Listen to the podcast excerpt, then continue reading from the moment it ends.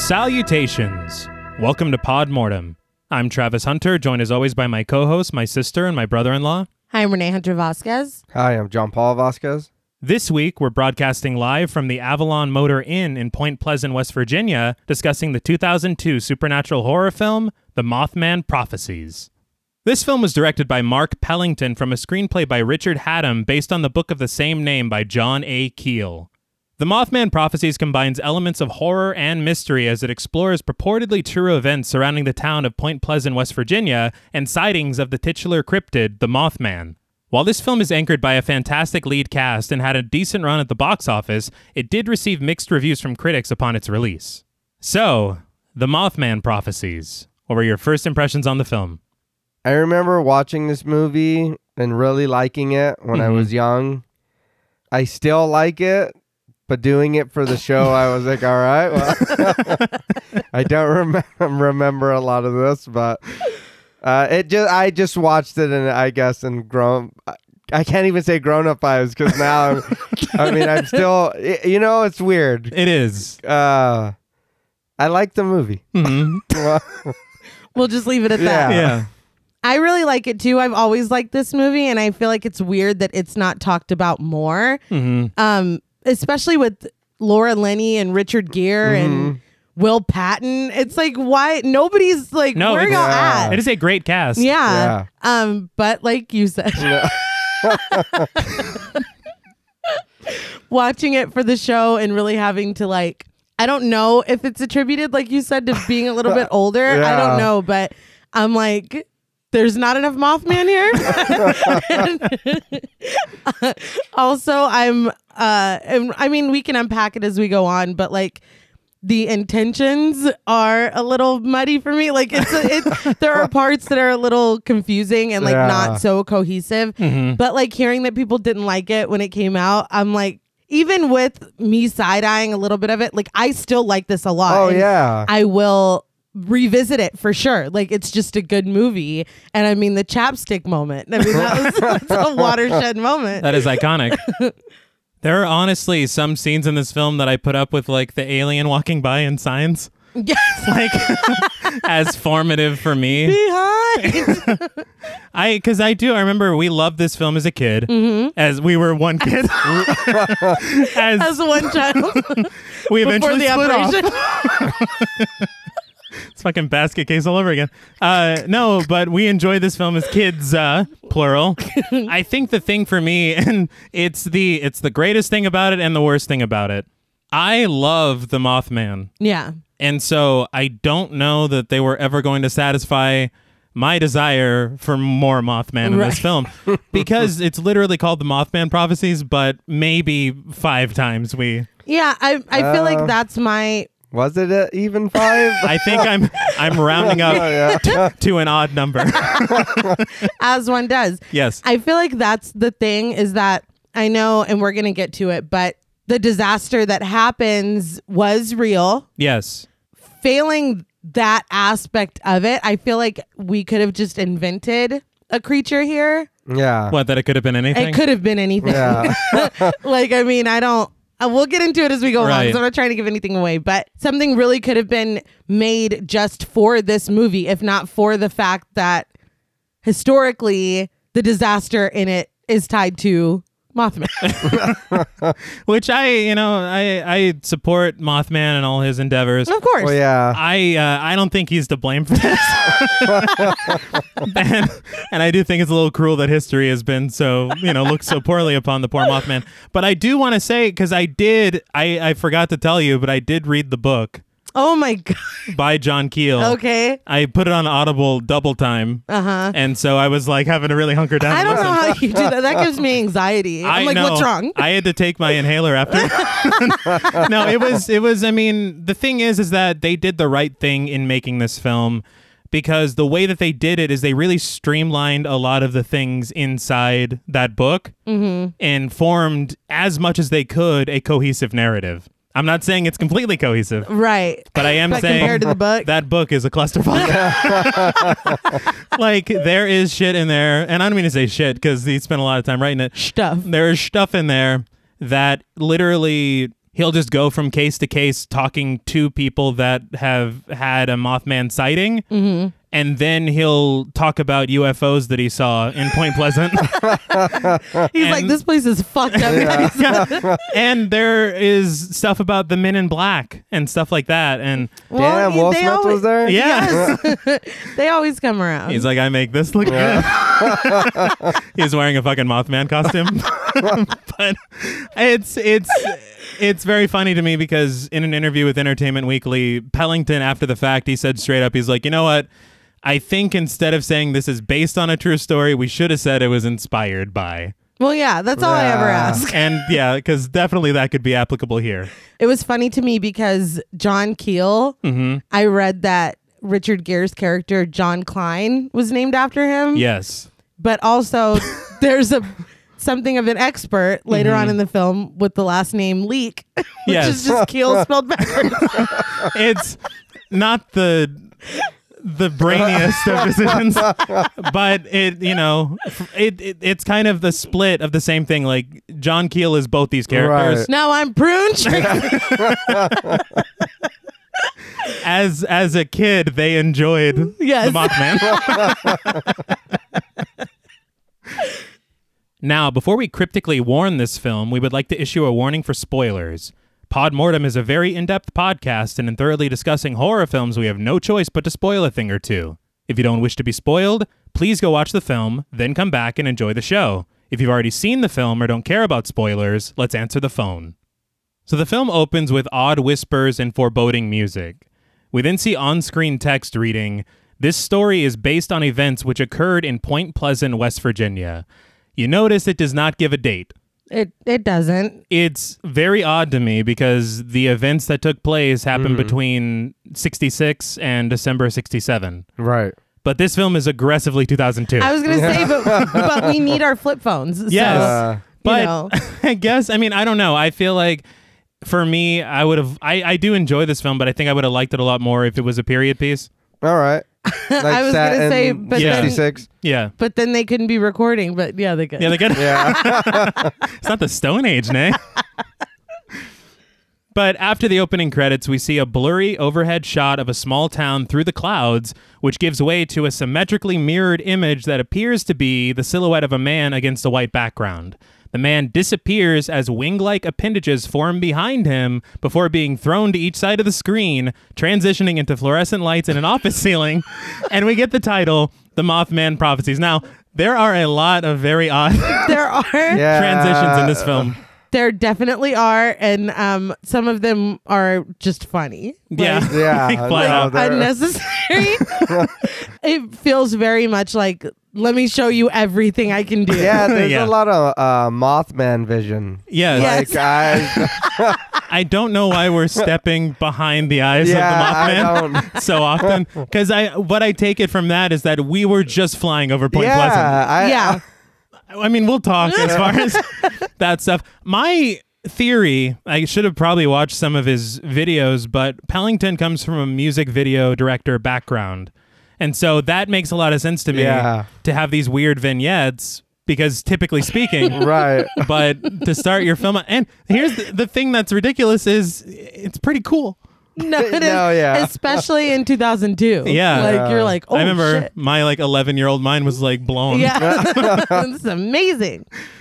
but the music builds to overwhelming static and we get a shot of john klein a washington post columnist played by richard gere talking on a telephone the static causes him to rip the phone away from his ear and he's like jesus but then he just gets back to the call because he's double checking the spelling of a name for one of his stories and we see him write the name mary with a y before getting off the phone Is there another way to spell Mary? like Mars. I thought, I thought well, Mary, that it was is. strange. It's Christmas it's- season, so he's like, "Is this M E double R Y Because or?" he's like, okay, it is a Y. Yeah. It's like I would just maybe I should stop assuming, Yeah. but You know, whenever I was first starting out in college with writing my own news stories, Yeah.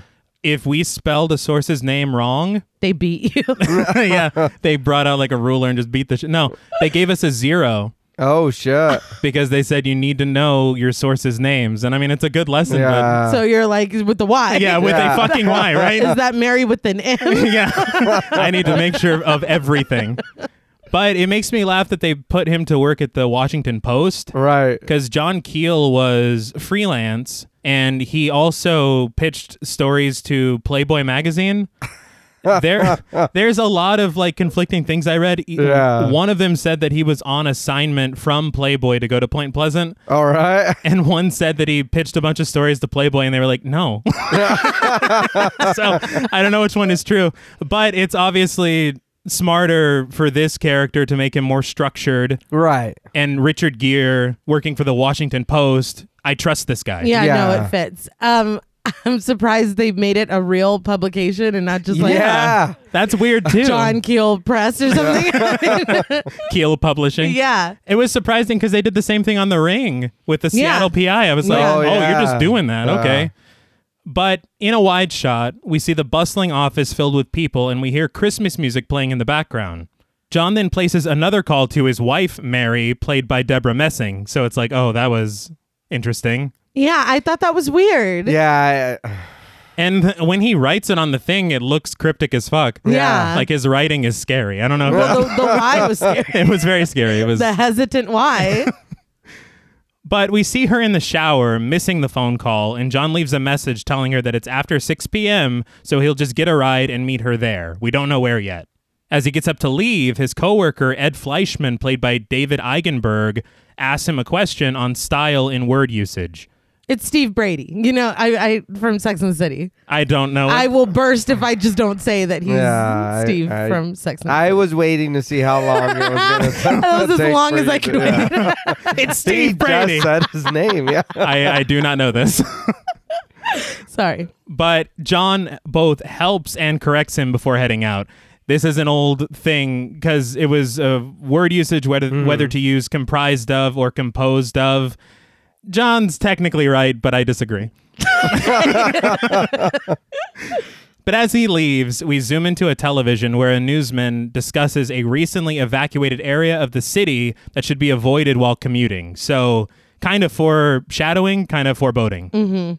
We then get an odd sequence of shots as the opening credits continue. A collection of tangled wires, a park covered in snow, traffic lights and street lamps, Mary applying her lipstick in the bathroom, and the front of the Washington Post building. We cut to John checking in with Cyrus Bills, his editor, played by Bob Tracy. Cy says they're going to lead with John's story, which is good news, but as John goes to dip out, Cy stops him, commenting that it's a bad look for his star reporter to skip the Christmas party. John says he can't because his wife is waiting for him, and he smiles very like playfully He does. and then leaves. He loves his wife. I mean, I'm happy for him. Um, He's a regular Rob Zombie. I like I like that he's like my star report. It's like okay, Yeah, we get it. Richard Gere is always that guy. Capital T, capital G. Yeah. Always. the best. yeah. The star. He's not a reporter. No. He's the Yeah. star fucking reporter. Fucking Ed's like, what was that? yeah. I first of all, I love that he has an actual excuse to cancel plans because it's way better than having to make one up. Right. I, I just make him up. Yeah, I know, me too. but it's just funny to me that they're planting the seeds right now. They're like, no, this dude's life is great. Yeah. Uh-huh. His wife loves him. It's fantastic. He's the best reporter. He's the star. The star reporter. reporter. And I'm sure all of this will continue. Right. Uh-huh. So right. uh, So I was like, well, you already told me this is Mothman, Yes. but this is a love story. I'm like, what's happening here right now? I'm see, and this is the thing is that Keel again, creative license. Right. Because Keel was not married. At all. He's All like, right. look, everything was perfect. all right? I had a beautiful wife. I was a star reporter. Mm-hmm. Star reporter, everything. but they take a lot of creative license. I'll try to like keep up with it because there's a lot of things they change because the book is supposedly a true story. Right. Uh, And so in order to make it, I guess, more narratively pleasing, they're like, we're gonna give him a wife and all this. But not no offense to Keel's real life, but the changes work for me. but we get the shot of a clock sped up, almost as if time is running out. Interesting. But we see Mary getting ready, grabbing her car keys, and leaving their home. The camera presses in through bare tree branches as Mary stands in the window of a vacant house as real estate agent, played by Tom Stoviak, tells her and John that they should make an offer. He's credited as real estate agent, but two seconds later, John calls him Brian. So I was like, "Wha- you don't even why try. are we doing this? but he leaves to make a phone call and tells the Kleins to explore the house, which they do. Mary is giddy as they head upstairs into the master bedroom. They find their way into a closet, and after turning off the light, they begin to fool around very loudly. Super loud. Like, Like- I was like, shh. They're like giggling their way to the floor, but it's like, it's like, oh my god, and it's very. you usually you do these things in secret. Quietly. one would hope. John's like, I don't care if he hears. Uh, wow, they really like the house. yeah, man. But the light suddenly comes back on, moths fluttering around the light bulb as the real estate agent opens the closet door. I laughed because that moth flew up like it was disgusted by this. It's like, oh god, it's like I couldn't see before. That's gross. sitting here trying to eat this sweater. You You fucking- gotta come in here and fuck my shit up. but the agent's like, oh, there you are. And Mary jokes that they were just checking the closet space. The agent seems cool with it though, saying that the house is theirs if they want it. He's like, just finish up and make Yeah. it's like you've just bought the I don't know if you know this, but you've just bought the house. but John does tell them that they'll take the house, and he closes the closet doors, and Mary is overjoyed. We then cut to the clients outside their new house, possibly after, you know, finishing up what they started in the closet. Who knows? the real estate agent's just sitting at the kitchen And table. he's like, geez, I got a lot of paperwork. I have a family too. but the camera cranes up as they embrace and uplifting music plays. The camera then glides above them on their car ride back to their old house, John riding passenger and Mary driving as she stops at a red light, saying that the house feels like a dream come true. They kiss as the light turns green, and John all but dares her to drive as fast as she can for some no, reason. he literally does. Yeah. He's like, how fucking fast can you do it? Like, why? He's riding a high, man. I guess he's like, we should get some Yeah, fucking but not- crack after this. you ever wanted to try crack? I think tonight's the night. it's just very odd. it was because- a little weird. Uh, There, I mean, it's a very good evening, but this is really, and it's fucking winter in DC. Yeah, Yeah, that- yeah. And the we're- roads are all wet. Yeah. and icy. Well, let's take this thing out. Yeah. Lord. But she does take the bait and they speed down the road laughing, repeating to each other that they bought a house. I would also be losing my shit because w- we're millennials. We will never buy a yeah. house. What is a house? I don't even know what that means. But we then see two red lights, seeming to be the brake lights of a car ahead of them. But suddenly, a winged creature appears with a roar, flying straight at the windshield. Whether it was just a vision or the real deal, Mary swerves out of the way, skidding on the icy street and hitting her head on the window so hard it cracks it as the car screeches to a stop. John collects himself, frantically checking on an unconscious Mary before calling 911. That was a lot. It, it yeah. was. Well, because they were just, you know, drag racing or Yeah. whatever. And then they were s- going off to buy that crack and then- and now this. I was I thought it was bad enough because the vision itself is horrifying. Right. But then when she hits her head on that window, and it cracked. yeah. Yeah. You know how hard you probably have to hit your head on a car window? Oh no. Yeah. Or I mean maybe her head's made of spark plugs, I don't know. Who knows? I don't know, man. Well, I mean, it was she just when you see the bug headed right at you, you The just bug. gotta keep grinding. You know what I mean? You just gotta Yeah. keep going. If we stop for every bug, Yeah, no. you made eye contact with it. Yeah. Feel bad and then just keep going. I think, and I think what's so creepy to me is that she, it just happened so suddenly. Yeah. her entire demeanor changes. It's not a matter of fear. It looks almost as if she's been taken over, Yeah. Yeah. but we'll learn. We'll learn. We'll learn. in the next scene, we find Mary in a hospital bed with John at her side. She wakes up, slowly opening her eyes, and John touches her head, asking if she's okay. She says she is, but then immediately jerks back in fear. She surveys the ceiling, glancing around before asking him, You didn't see it, did you? He has no idea what she's talking about, but she breaks into sobs, telling him that she thinks that there's something wrong with her. We cut to John watching somberly as Mary is placed in an MRI machine. In the imaging on the screen, we see a cloudy spot appear in her brain scan, taking the shape of a moth that grows, transitioning into the underlights of a bridge at the hospital where John stands at the window between two Christmas trees. So, again, I will say I admired the framing of him between the Christmas trees. I thought it looked very nice. it was fantastic. Um, so she's the Mothman now. yeah. He's like, I'm in your brain. I I think that again, some of these transitions really do it for me. This one just seemed it was unnecessary. weird. They're like, and now we're the light. I'm like, Yeah. what? I'm just very confused as the the, the thought process. I want to know what music videos he made. I think Oh yeah. That. he he did a lot of shit. I think he worked with you too. I think he worked Oh, with okay. like like P Diddy. no, there are Was no he in cheese the graters cheese in this film. I want to say Pearl Jam, Hey, All right. and then a couple years ago, Demi Lovato. the fuck? So he's all over the Alright, place. Yeah. But I do want to say that the director of photography is Fred Murphy, who oddly worked on this, Freddy versus Jason, oh god, and Secret Window. Oh, all right. I like Secret Window. Yeah. And those films do not have any of this. No, not at all. But Dr. McElroy, played by Yvonne Erickson, approaches John, clearly the bearer of bad news, and they walk off together. Later in the hospital cafeteria, John tells Ed the diagnosis it's a glioblastoma, an extremely rare brain tumor. Now, everyone in this film, including the doctor, says glioblastoma. That is not how that's pronounced. I don't know if she's a real Yeah. doctor. Just wandered in there. Yeah. Yeah. He's like, they actually they diagnosed her with bad brain. so Devastating. yeah, I think we might need a second opinion on that though.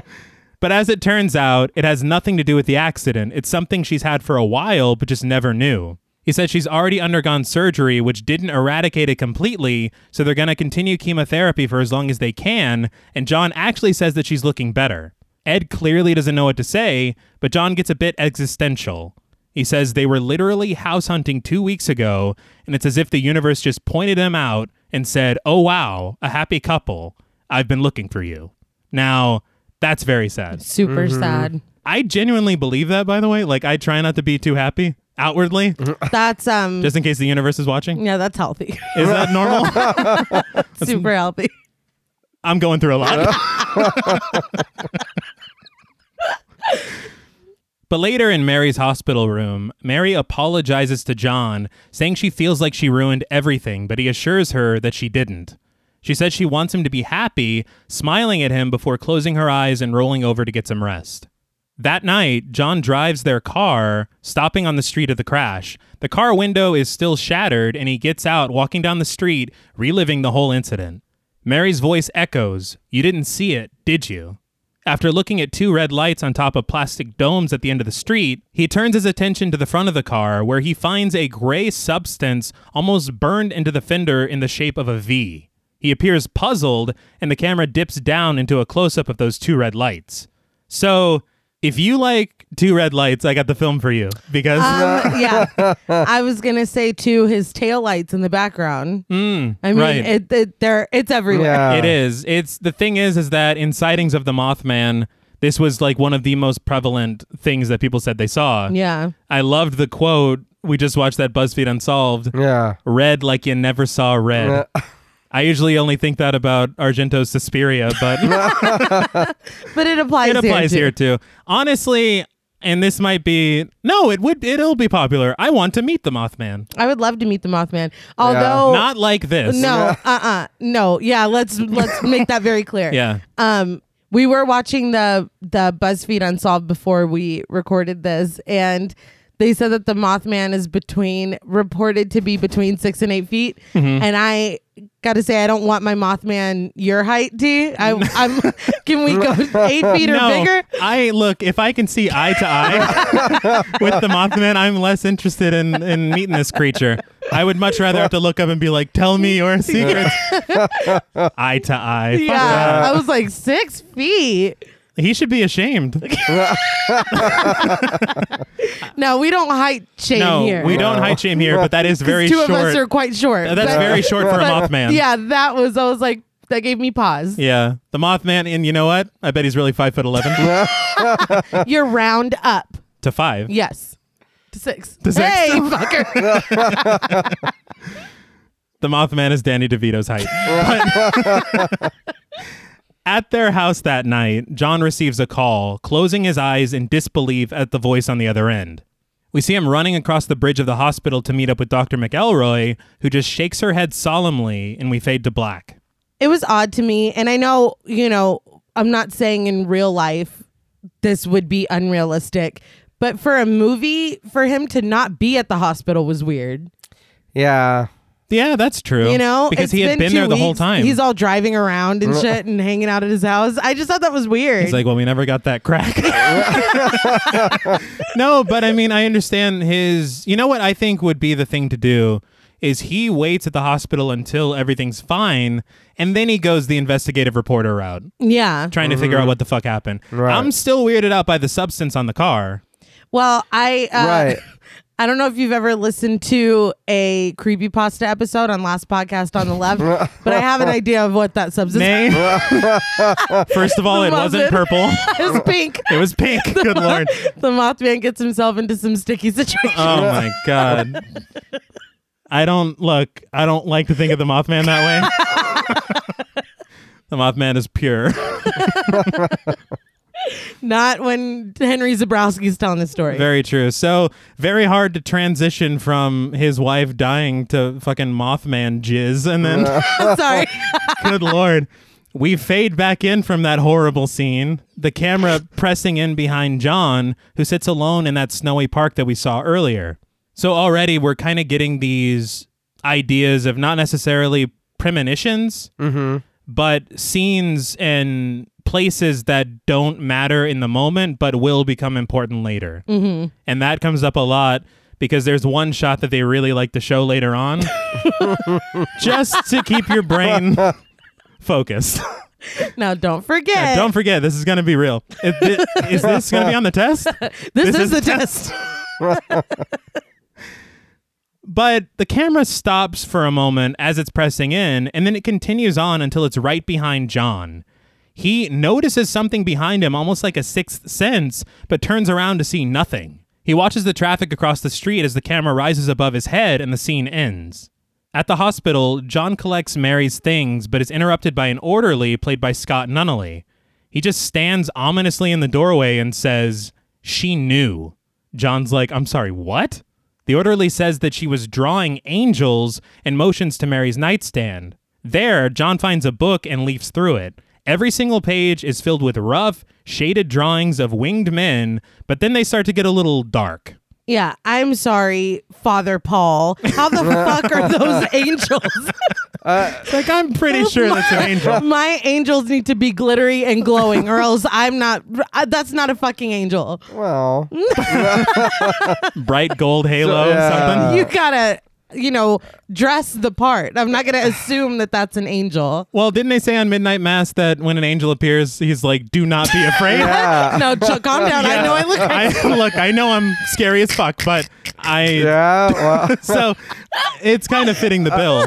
so did the Mothman kill his wife, or did the tumor take her? My theory, which we'll kind of get to a little bit later, is this idea of predictions Okay. and uh, Prophecy. exactly, Probably. almost like almost If like you the will. title of the film. yeah. So I think that it was something that led to another thing, Uh, all right. All right. but through the drawings, it eventually builds to a drawing of a distorted, screaming face. angelic. Yeah, quite. You can hear the choir and. Were those harps? Oh, yeah. beautiful. But also, who is giving her red paint? I don't know. I was Yeah, thinking that where'd too. I you was get like, it? did you do that with charcoal? fucking smearing it with her thumb and shit. The orderly's like, yeah, whatever you need. but John continues on, eyeing a few more of the unsettling drawings before looking up to see that the orderly has disappeared from the doorway. Real Mothman behavior. Yeah. So are we to think that that was the Mothman? Yeah. Well, she passed away, so he hopped out of her brain, Okay. Yeah. put on some scrubs. Mm-hmm. I mean, it, it checks out. And waited in the And doorway, waited in the doorway. all shadowy. Led him to the She drawings, knew. and then he's gone now. I feel like I would complain to whoever his boss was. because like that's It not was. I think it, it was weird and creepy, but I think it was meant to be words of comfort. it's not helpful. It was. I- it was a little weird. Yeah. It was a little weird. and not once Not once did he say, I'm sorry for your loss. No, Yeah. he's like, listen, dude, this is some She crazy fucking shit, bro. knew. yeah. Like, I got a ton of She conspiracies was in my apartment. freaking out. Yeah, it was crazy. You should have been here. Her eyes were Yeah. all white. It was crazy. Probably shouldn't have gone home, John. Yeah, That's weird. weird. But we then get text in the lower third reading two years later. The camera presses into a shop window filled with television screens. But on a few of the screens is John being interviewed as part of a panel discussion on a news program. He laments the partisan bullshit of Washington, but when asked a potential candidate for the Democrats in 2004, John singles out the governor of Virginia, Russ McCollum. Royce McCutcheon. Save some of that moon money for me. it's a really deep cut Really? Simpsons joke, but I was thinking it every time I heard his name. A lot of people aren't going to get that. the thing is, that's very interesting, is that IMDb identifies him as, and the credits identify him as Rob McCullum. Huh. So I'm like, what? Leak. L- Leak McCullum. I just don't understand. How do you get the name of your own character wrong? Or was Richard Gere just going into business for himself? He's like, no, Russ, Russ is great. we all agree Russ is great. But we transition through the television to a shot of John watching himself on TV in his office. John shuts off the TV and Ed walks in, alluding to the fact that he's trying to set John up with a woman named Gwen. John backs out, saying that he's got an early morning the next day to interview the governor. Ed's like, hmm, interesting, because McCollum's office moved that meeting to tomorrow night. Ed, kind of being a good friend, but kind of overstepping a lot. yeah, that was my um. I, I I felt the same way. I was Mm. like, Right. Mm-hmm. I feel like he's trying because it's been two years. I feel like he's trying to help out his friend, Right. which is fine and good. Mm-hmm. But like when your friend is reacting the way John's reacting, like maybe step back a little bit. Intentions. Yeah. But I, I feel like Steve, uh, Nay, his name, his name is I Ed. feel, uh, Ed, he's, I, I think he's a good guy. Was he a good guy in Sex in the City, Nay? Yes. Okay. God damn it. This is gonna. This character's gonna be difficult. I, I I see what you're saying. You know, he was uncomfortable and he Yeah. was like but two years doesn't really seem that long. It really I- doesn't, especially for something like that. Uh, Yeah. That like it just happened out of nowhere and it, I don't know. I feel like that's a really common trope, like in movies and Mm-hmm. TV, where someone will lose their spouse. And like five minutes later, their friends are like, fucking move on, man. but it's like, I feel like here it's done in a delicate way where I'm not saying that this was, is what this is, even though we both kind of know that I'm trying to Right, set you right. Mm-hmm. up. I think he's, I think he's trying to be a good friend. And he says something very sweet. He says, "Look, Gwen is not Mary, Yeah. not by a mile, and no one ever will be." Mm-hmm. So he again. That's why I say he's got the good friend thing going on. Yeah. Yeah. But he really is trying to push this thing. He is, but You just have leniency on him because of Sex like in the City. him. Good lord. John arrives home that night, quickly packing a bag before heading out and hitting the road. because wasn't he supposed to fly out? He was, and then I think he was supposed to fly out that morning. Yeah. yeah, so it just made me laugh that I mean, th- these are the lengths that I will go to to avoid an awkward get up. It's like, Yeah. no, I'm sorry, I have to drive 12 hours instead of taking a flight tomorrow. I- sorry. I will inconvenience the fuck out Yeah. of myself if it means canceling a plan. But he does call Ed and leave a message saying that he's sure Gwen is very nice, but he'll have to take a rain check. He's feeling a bit wired, possibly from that crack. and even though It's just a story of addiction. I Right. maybe I've built in some stuff that is not real, but then again, so did John Keel. But oh, damn. even though it's 1 a.m., he says he's going to head to Richmond tonight for his interview with the governor. We see his car pass under a road sign for Richmond, then get various shots of taillights appearing as bright red eyes. I told you it'd come up again. So was this more moth vision? I think it's tr- to remind you that the moth is around. Don't forget what this movie's Yeah. really about. Yeah, I know that we only touch on him a handful of Yeah. times. but after what feels like forever on the road, we see the control panel in his car go haywire, lighting up and shutting off. He pulls over on a dark road, unable to get his car to start. He tries to dial out on his cell phone but gets no service. Then he checks his fossil watch. It was the style at the time. but the hands appear to have stopped. Now, electrical, no service, fine. Right. But the second I see that the watch on my wrist is also not working, Right. I'm pissing my shit. Well, I feel like John Klein seems to be in an upper socioeconomic status. Mm-hmm. You, see, you can tell by the fossil Yeah. watch. Uh, you can tell by the fossil watch. I don't feel like he's driving a car that's just gonna fucking crap out. Right. Like he just takes it. I don't know. It's just odd.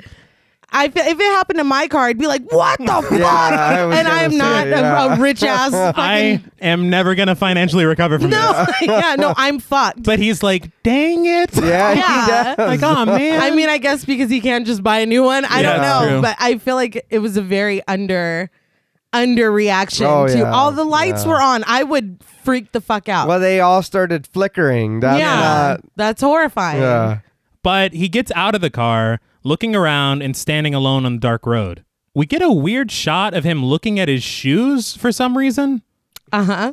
Okay, I was Correct. I do not understand that, but we then hear some kind of wind adjacent noise overhead. Yeah. I don't want to call it swooping or anything. I would. Call it I think swooping's a good word for it. Well, here's some swooping.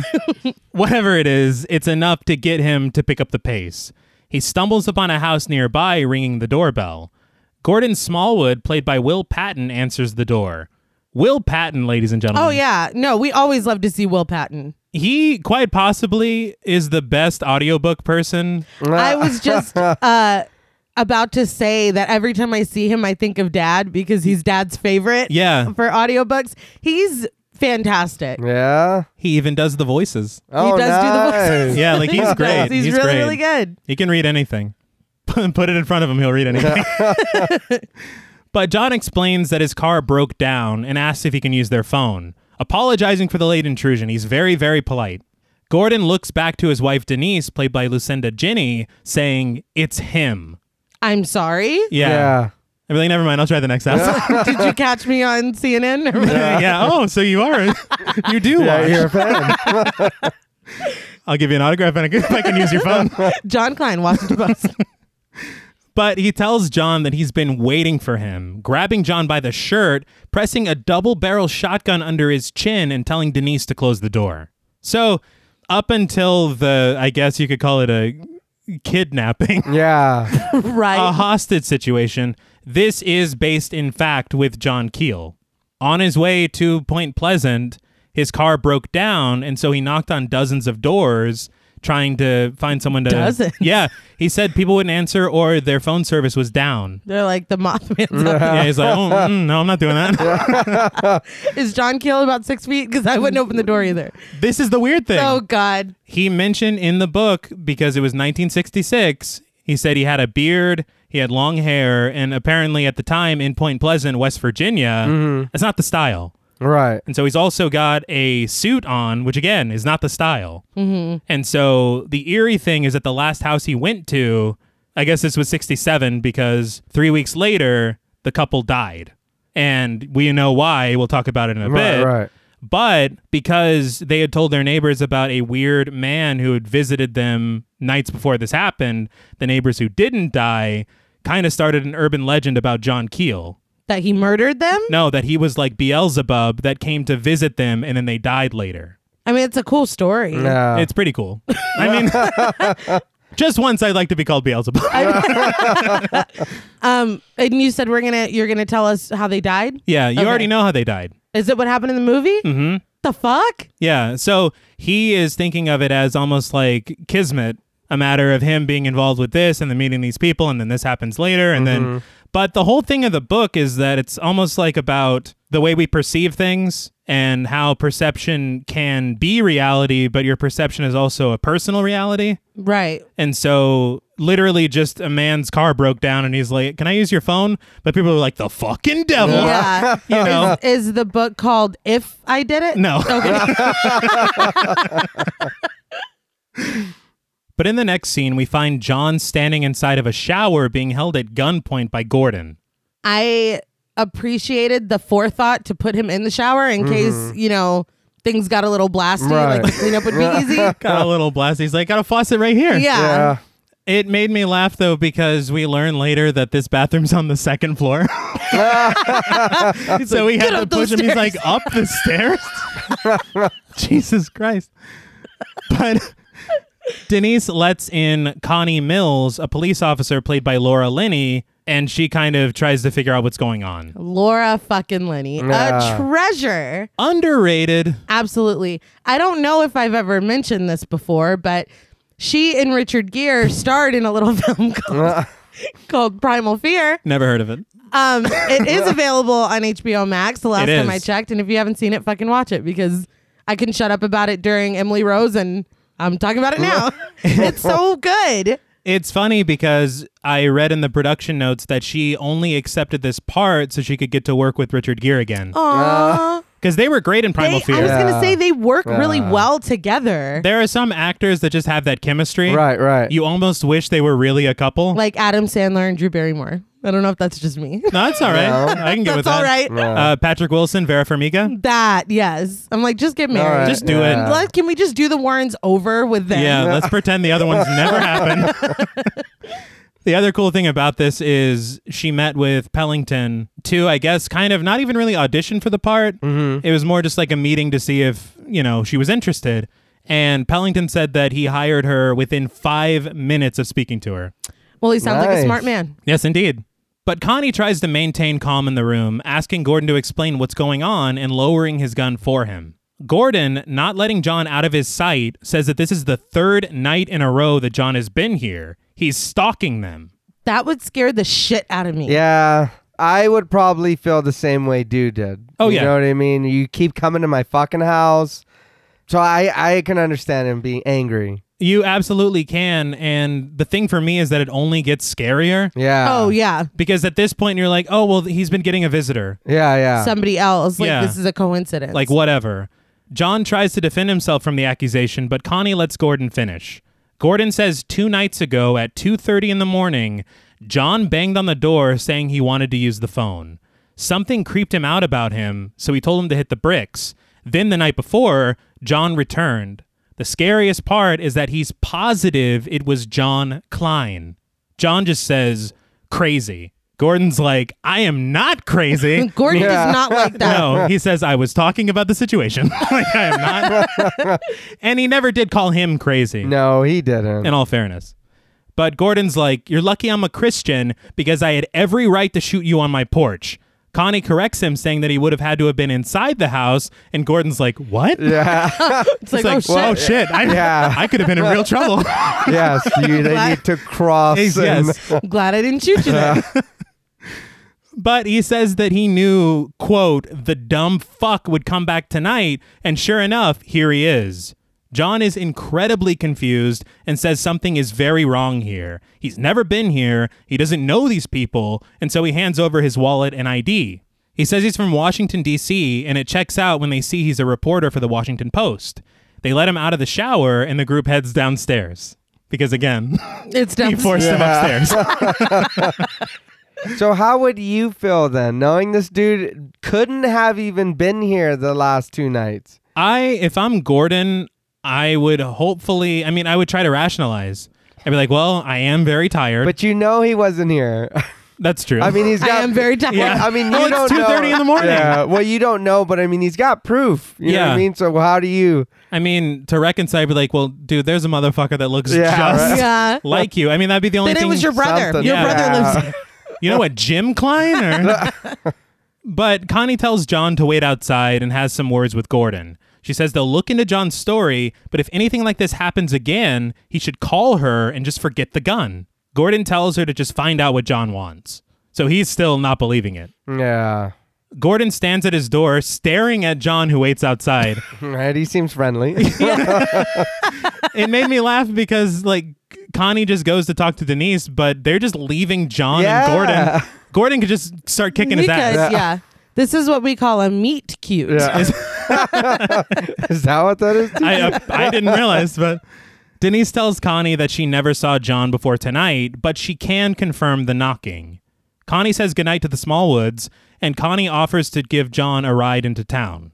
On the way, she tells him that he's a long way from Washington, D.C., and he says that he's just driving through. She responds that their town isn't on the way to anywhere. It's like, is this town an island? Or Yeah. I, like everywhere I is was. Yeah. I was thinking that too. I was like, what does that even mean? Yeah. It's on a peninsula. like, oh no, this is a dead end. But as they make it into town, Connie says that she recognizes him from his recent appearance on television. He seems surprised, but she's like, We're not all bumpkins. Yeah. This is just the first time he's rude. Oh, yeah. it only starts he's here. like, You have a fucking TV?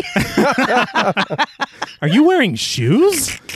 He there and there's I saw an interview with John Keel and he was talking about coming into Point Pleasant for the first time. He's like, I was an asshole. He he says it as like to the camera. He's like, "Yeah, and it's you know, it they weren't all hillbillies." I was like, "God what? damn." No way. I guess because he's like, because they make shit up all Yeah. the time. but after telling him that he's not under arrest, she tells him that she's never had trouble with the Smallwoods before, but that things have been kind of strange around here lately. I was a little annoyed that no, you're a reporter and somebody tell I'm not a reporter and I'm Yeah. like, well, what the fuck do you like? What's Yeah. strange? What do you mean? exactly. you are trying. Uh, Is why? somebody Yeah, no, harassing yeah. people and going door to door? Do I look like that? Like, what do you mean strange? Like, I think he one. just sits there quietly. I No, was yeah. confused. I I spent time as a staff writer, and if somebody said that, there's like about twelve follow up questions yeah, no, that Yeah. go pop on into your head. But yeah. he's just like, "Can you get me to a room or something?" I'm tired. I'm very tired. Well, I mean, even after what we just witnessed, Mm-hmm. the dude saying you've been here the Yes. past two nights, you know you haven't. Yes. She's saying some strange shit's going on. Mm-hmm. Okay, let's share some information here. Because apparently, obviously, this follows into the strange shit. Right. Yeah. So what else? I came here to get directions on how to get away from here. but in an odd transition of red light, Connie arrives at the Avalon Motor Inn, stopping in the parking lot. She asks what he's doing here, and he says he doesn't know. When he asks where he is, she points at a sign that reads, Welcome to Point Pleasant. So, this version of Point Pleasant in the movie is actually a town outside, I think it's called Kittening, outside Pennsylvania, mm-hmm. or outside Pittsburgh All right. and the majority of the locations in the film are in or around Pittsburgh. even the parts that double for Chicago later in the film. What? Well, Yeah, and bits of Georgetown uh, that we saw earlier. Mm-hmm. So It like works. everything, okay. I, I believed everywhere. it's Yeah. a one stop shop. They did say that they did film a little bit in DC just for like some establishing shots, but in the production notes they said they brought in people from Point Pleasant Right. to see the new Point Pleasant, and they were blown away. Oh, well, They said that it was their town. Right. that's so They're oh, cool. like, how the fuck did you move? They're like, the Mothman picked up our town. God damn it. I'm sure it's a credit to the production design. I don't know, Yeah. you know, because we saw on BuzzFeed Unsolved when they went to Point Pleasant, it looks like this town. oh, Yeah. no, yeah. I would believe it. I'm not, I didn't grow up there or nothing, but Well, if you believe yeah, it, a then- guy who's never once set foot. but inside the Motor Inn, he asks the hotel manager, played by Tom Tully, to point out where he is on a map. The manager says that they're on the state line, so he looks at the line between Virginia and West Virginia, but the manager corrects him with Ohio. wait, what? Exactly. Now, admittedly, I'm very bad with directions, but this doesn't seem right. No. yeah, I would wonder how the fuck I ended up here. How is it even possible? Yeah. That coupled with the fact that this dude is saying uh, that right there, this map, I Yeah, would yeah. believe I would. I something's wrong. Weird something's shit. very Yeah. wrong. We do see it on the map though, and Point Pleasant is right on the border. A strong what the fuck rests uncomfortably on John's Yeah. face. yeah, The next morning though, he calls Ed telling him that it's absolutely impossible to have ended up this far from DC, but Ed, the good friend that he is, says that he'll interview the governor on John's behalf since he can't make it. John gets off the phone and we see that he's at an auto shop. Auto, which come on, man. the mechanic played by Zachary Mott tells him that his- auto car. Auto- yeah, two R's. It's like great to meet you. Make sure you spell that right. yes, double check. But he says that the car is running fine, zero issues. And John asks what he owes him, and Otto's like, nothing. I can't find anything wrong with it. The way that he looks at him. Yeah. Yeah. he looks him up and down. It's like, have you been talking to Gordon I'm like, Smallwood? I know that's, that's what I was thinking. Does he know, or is he like, oh, your car broke down. Yeah. There's Right. nothing wrong with your car. Or have you been talking to Sylvester Stallone? It's right. He's like, what the fuck? like, I heard some. Is it in there right now?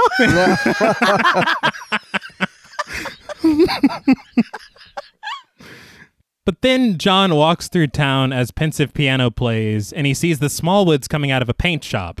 Instead of steering clear, he walks up to Gordon and apologizes for their misunderstanding. He's like, Are you sure it was me? But Gordon's like, Look, I talked to Connie, you check out and everything, so I'm willing to let it go. But he says he doesn't drink anymore, he's not a liar, and he's not crazy. Before things get a little heated, John cools it down. He steps up closer to him, way too close, if you ask me. Yeah.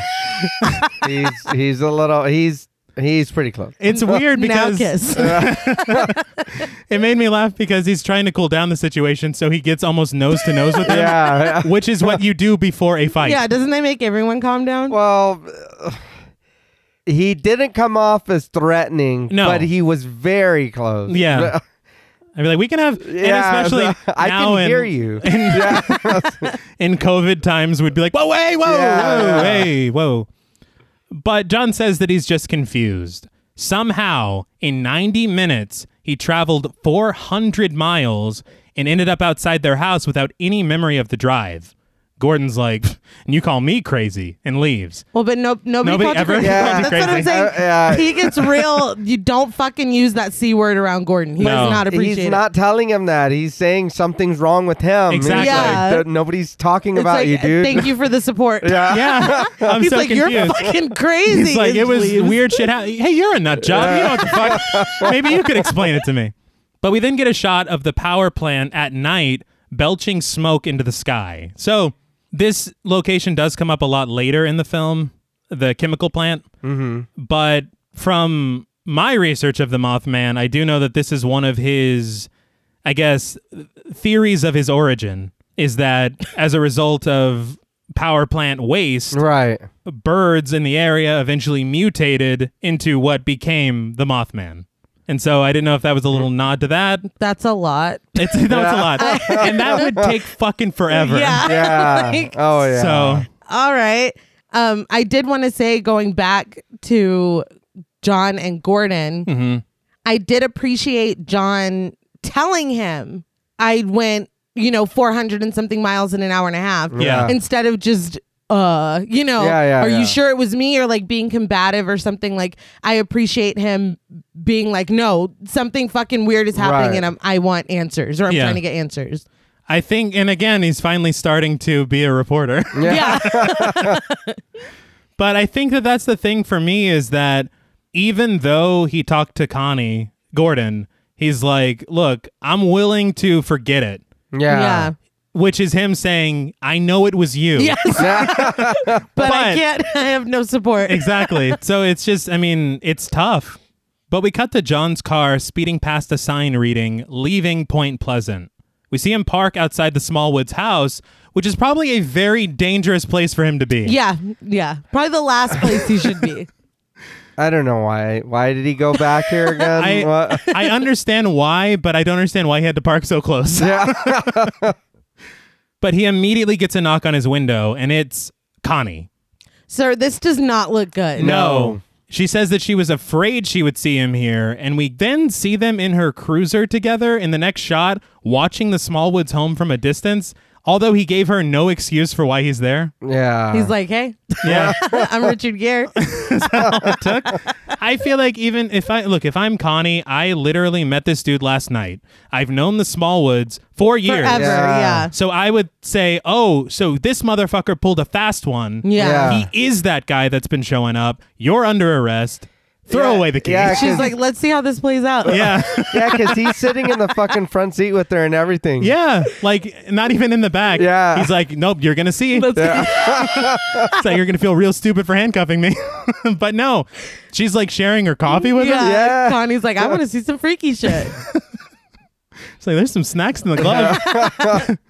But the clock switches over to 2:35 a.m. and we see Gordon wa- wa- he's like walking outside very pissed off with his shotgun. with his shotgun. he, which was against the yeah, rules. he had it ready. But he was ready to shoot the doppelganger, I guess, and kind of pissed off that he didn't get to. but Connie's like, hey, you didn't show up. John jokingly says that he really wanted to know what he looked like. But this is when the follow up questions begin, and he asks her finally about the strange things that have been happening recently. John says that if there's anyone in town sharing his level of confusion, he'd love to know about it. This is when Connie spills the tea. The past few months, people she knows and trusts have been telling her that they've been seeing things. She says it's hard to explain, so instead of telling him, she takes him to the file room at the police station. because you know we needed a research scene. Yeah. Exactly. And this is the first. it did make me laugh though because she just met this dude, but she's like, "Yeah, come look at the secret Come- files." Yeah. I the only I only explain this away because he is like journalist? official Yeah. Right. journalist, whatever. And she's seen him on TV, so yeah, she knows. Uh, so it's Yeah. not. I mean, it is still kind of hilarious, but I think it's funny because literally it cuts and she's just dumping files on a desk. Yeah. So- It's like, All yeah, right. there, there's everything. That would I'd be like, so there's more. Yeah. Like this is like, oh my god. yeah, that's terrifying. Also, the editing here when they're looking at everything is incredibly dramatic. Oh, it is. to the point where it was almost funny. to me. Personally, I, I want to say that I like the editing in this film, even though maybe I like it because it's ridiculous sometimes. Yeah. yeah, it is not in like a bad way, No. but, but very much. But they comb through incident reports and we see various close up shots of the paperwork listing all kinds of incidents of people having seen the Mothman around Point Pleasant. In the shots, we see phrases like red eyes, very upset, feeling uneasy. After we see the fearful face of Lucy Griffin, played by Anne McDonough, we see the word moth like. Now, I don't know why they showed her there because we will be meeting her shortly. yeah, And It's a we little- could have just seen it then. little teaser. So this is just uh, like confirming that Mothman has been on his shit for a little while. Yes, exactly. He's on his You know, bullshit Yeah. He's been just fucking about Point Pleasant for a while. Right? And for on- some time. Hon- honestly doing a bad job if he's being spotted Yeah. every time. I don't think he gives a fuck. does he not care. Yeah, I don't think so. I just gotta stretch my wings. It's not my fault. Why are you looking? Yeah. that's the real question. It's a you problem. but Connie says that there have been strange lights, weird phone calls, and of course, this whole doppelganger thing with the Smallwoods. She says UFOs are one thing, but what do you do when someone says they saw this in their backyard? She passes a drawing to John, and it looks nearly identical to the ones he found in Mary's notebook. Now, it's clear, at least for the production, that the same motherfucker did all the drawings but he asks who showed it to her. Connie then takes John the next morning to meet Lucy, the woman that we randomly saw in flashes earlier. Lucy directs their attention to a large tree near her house, saying that she saw him there. With the size of the tree and where he stood, she estimates his height to be around eight feet. Good. Eight, yeah. M- much better. It'd be weird if she was that terrified. She was like, he was about six feet tall. What? I'm sorry? but she says that she was getting ready for bed and she saw him outside her window. She says all she saw was two red eyes and was almost put in a trance. In a flashback to that night, we see the camera rise above her house as she says that it just kind of took off. Nat Griffin, her son played by Shane Callahan, comes out to join the group. Now he has no lines. but he is present. Yeah, he's just like, tell it, mom. He's moral support. I guess so. But John notices a burn mark on the tree similar to what he found on the front bumper of Mary's car. Mm-hmm. Mm. That's a problem. Mothman's Yeah. leaving evidence. See, Joe Why was he- Goldberger. Why was he there? I don't know. Oh, Is he was yeah. he peeping? I he's like, oh shit, she spotted Trying it. to get a little freaky? Yeah. I don't know. That's him flying away, by the way. I think that I and this Mm-hmm. is the thing that happened in real life allegedly is that around this time everybody is seeing the Mothman. Right. Like it's like 20, 30, 40 sightings. That's what I'm saying. That he can't give a. He must not give a fuck. So I feel like this is just one that he's like, okay, well, I tried to fucking tell them, Right. And they just screamed. so maybe I can try this lady. Maybe She's like, oh fuck, she's getting dressed. I'm gonna look like a goddamn creeper. And then he flies away. maybe you should should take a, a tip from the angels and start with now. Do not not- be afraid. I know how I look. Yes, Okay. I Don't freak can't out. help that. or why not the fucking daytime? I Knock mean, on the door. I don't know. Hi. Uh, maybe he's using John the, Mothman. Maybe he's using the dark to conceal his scariness. That's Ah. fair. And if something fucking walked up like that to me in the daytime, I'd probably be even more scared. well, he doesn't even he- look. He doesn't e- even need to shop at a big and tall shop. Just get a coat. oh, and well, then- if he's a moth, he's covered in fur, A right? Uh. cloak. oh, that's true. Is he covered in fur? Moths are furry. I guess. Yeah. I just know that from the statue that He's they ripped. have, he's ripped and he has a fucking donk. Yeah, dude. got Oh, a juicy yeah. ass. it didn't look furry. I believe the youngins these days Yeah. call it cake. cake. yes. Mothman's got cake He for does. sure. So, well, so all the you're telling me that during the day he's somewhere off in the wilderness just Yeah. fucking doing crunches and squats, Yeah. and then and then at night he's freaking the fuck out of everyone. Well, in town. yeah. Yeah. Maybe he should start like approach people by walking backwards, and they'll Yeah. be distracted They're by like, the cake. Damn, look They're at that like, ass. she fucking thick, or he thick, No. and He's then like, they turn around and Now that you're I've got already- your attention Yeah, that, with his big red eyes, but that's even scarier. look, we're just offering suggestions. what he what he's currently doing is It's not, not- working. Do you think if some I'm only trying to help. sculpted cheeks came at you Uh, in the nighttime, and then- yeah, in the nighttime, then some wings opened and turned around? I This mean, monster's like, wait, you're not gonna stay. can you? Does he not control the wings? Yeah. Like, good Goody lord. gets excited. We, he's like, hey, someone's here. We need to workshop this, Mothman. Oh my god. We will be your PR team, like gladly. yeah, no, for sure. Maybe, Just contact us, but ask first. maybe if he was the size of Danny DeVito, it'd be Uh-huh. fine. It would be well, like right? him 'Cause crawling he's out of compact. the I'll yeah. go. I'll go talk to him. um, couch. Like we see eye to eye. But after John sees the burn mark on the tree, I have to double back because that was a lot. he gets flashbacks to the night of the accident with Mary, watching as a moth like shape makes contact with the bumper, and he hears Mary's voice again asking, You didn't see it, did you? The camera then floats away from the Griffin's home. This, I was like, is that the Mothman watching? yeah. Is it a matter of. Oh, I thought it Yeah. was like because didn't he fly away? No, this was like you saw Richard Gere. Yeah, and he's- Everybody was there. Yeah, they're all outside. No, And I'm he- saying when she's retelling it, didn't and she like and then he just flew away. He's like Yeah. later, bitch. Maybe that's like the view of him. I don't Uh, know because he did. He was not there in that moment. No. Well- He couldn't- he we would have couldn't- We seen him don't- in the yeah. frame Yeah. back there, like looking over. Are they talking I about hope me? she tells him. that's how I took it. Is that's what it what that was the experience for him running Uh, All away. right. I don't know. I get it when it's the night of, but Yeah, on, on I- the day. yeah. I don't know I All thought right. the same thing. Though. Yeah. I was like, why is he? He was just waiting in the tree or what? because he's I- not there. No, So I- what else could it be? What I feel like is they're trying to give almost as if he's always a presence in this Right, town. right. He sees all, he knows all. is he Santa Claus? Uh, he doesn't bring anything except Hey, bad news. Yeah. and an ass that won't quit. He's got cake and a sack full of bad news.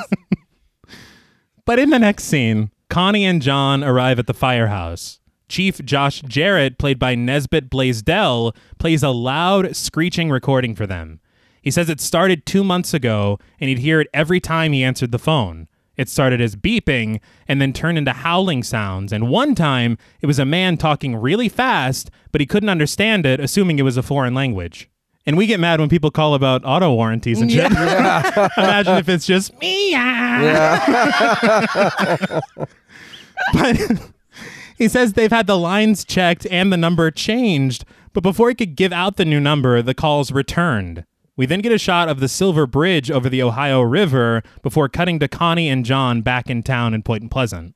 The thought of him making phone calls is interesting. Yeah. Yeah.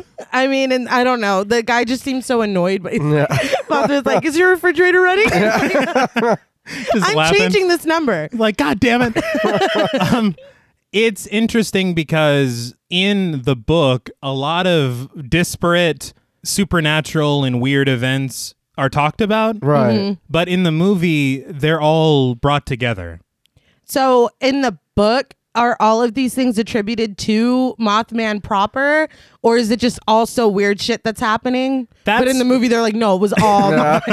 i think that's what's weird about the book is because when they talk to people they tell these stories but they don't say explicitly that it is the mothman they talk Huh. about like random lights that they Right. see they talk about the phone calls they see people in town that are weird and asking all kinds of questions now it's very ridiculous because a lot of these questions are asked about john keel which feels a little like egotistical he's like and they were asking about me i'm like no they weren't That's all anybody was talking no, about. they were that not. year. And the thing is, that's also weird is that he changes what he thinks because a lot of this stuff with the UFOs Right. seems extraterrestrial. Yeah. But then he's like, I don't think that there's an extraterrestrial origin for the Mothman. I think it's ultra terrestrial, which isn't like it on steroids or anything. Yeah. What it is is he's saying that it's coming from not our universe or any galaxy. It's coming from another plane of existence entirely, another universe. It's fucking weird. Again, that's why So- I'm, glad, I'm glad they left out a lot of shit. So, but it, then it is his assertion that this is all Mothman related. Related, but not that he's doing everything. Because So when he's around, weird shit happens. apparently, because a or lot of like stuff is a attributed, Skinwalker Ranch situation. maybe, because a lot of stuff is attributed to people who have names. Right. Like he he gets calls from people. Uh, one guy is named Mr. Apple. like and, see, and you're and you're already laughing. I'm and sorry. you, and you see why he was cut from the film. I would love a deleted scene with Mr. Mr. Apple. but it's very odd because they don't exactly explain these origins in the book either. It's called The Mothman Prophecies the book, Yeah. but much like the film, there's not enough Mothman. Yeah. Yeah.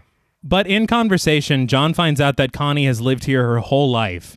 After John accidentally puts his foot in his mouth regarding her growing up on a farm, when in fact she did not, she says that folks who are telling these stories are good, honest people.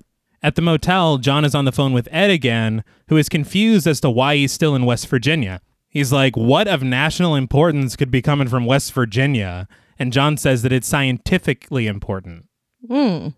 Interesting. But when Ed says that their editor is getting a little antsy about his absence, John asks him to just keep him at bay.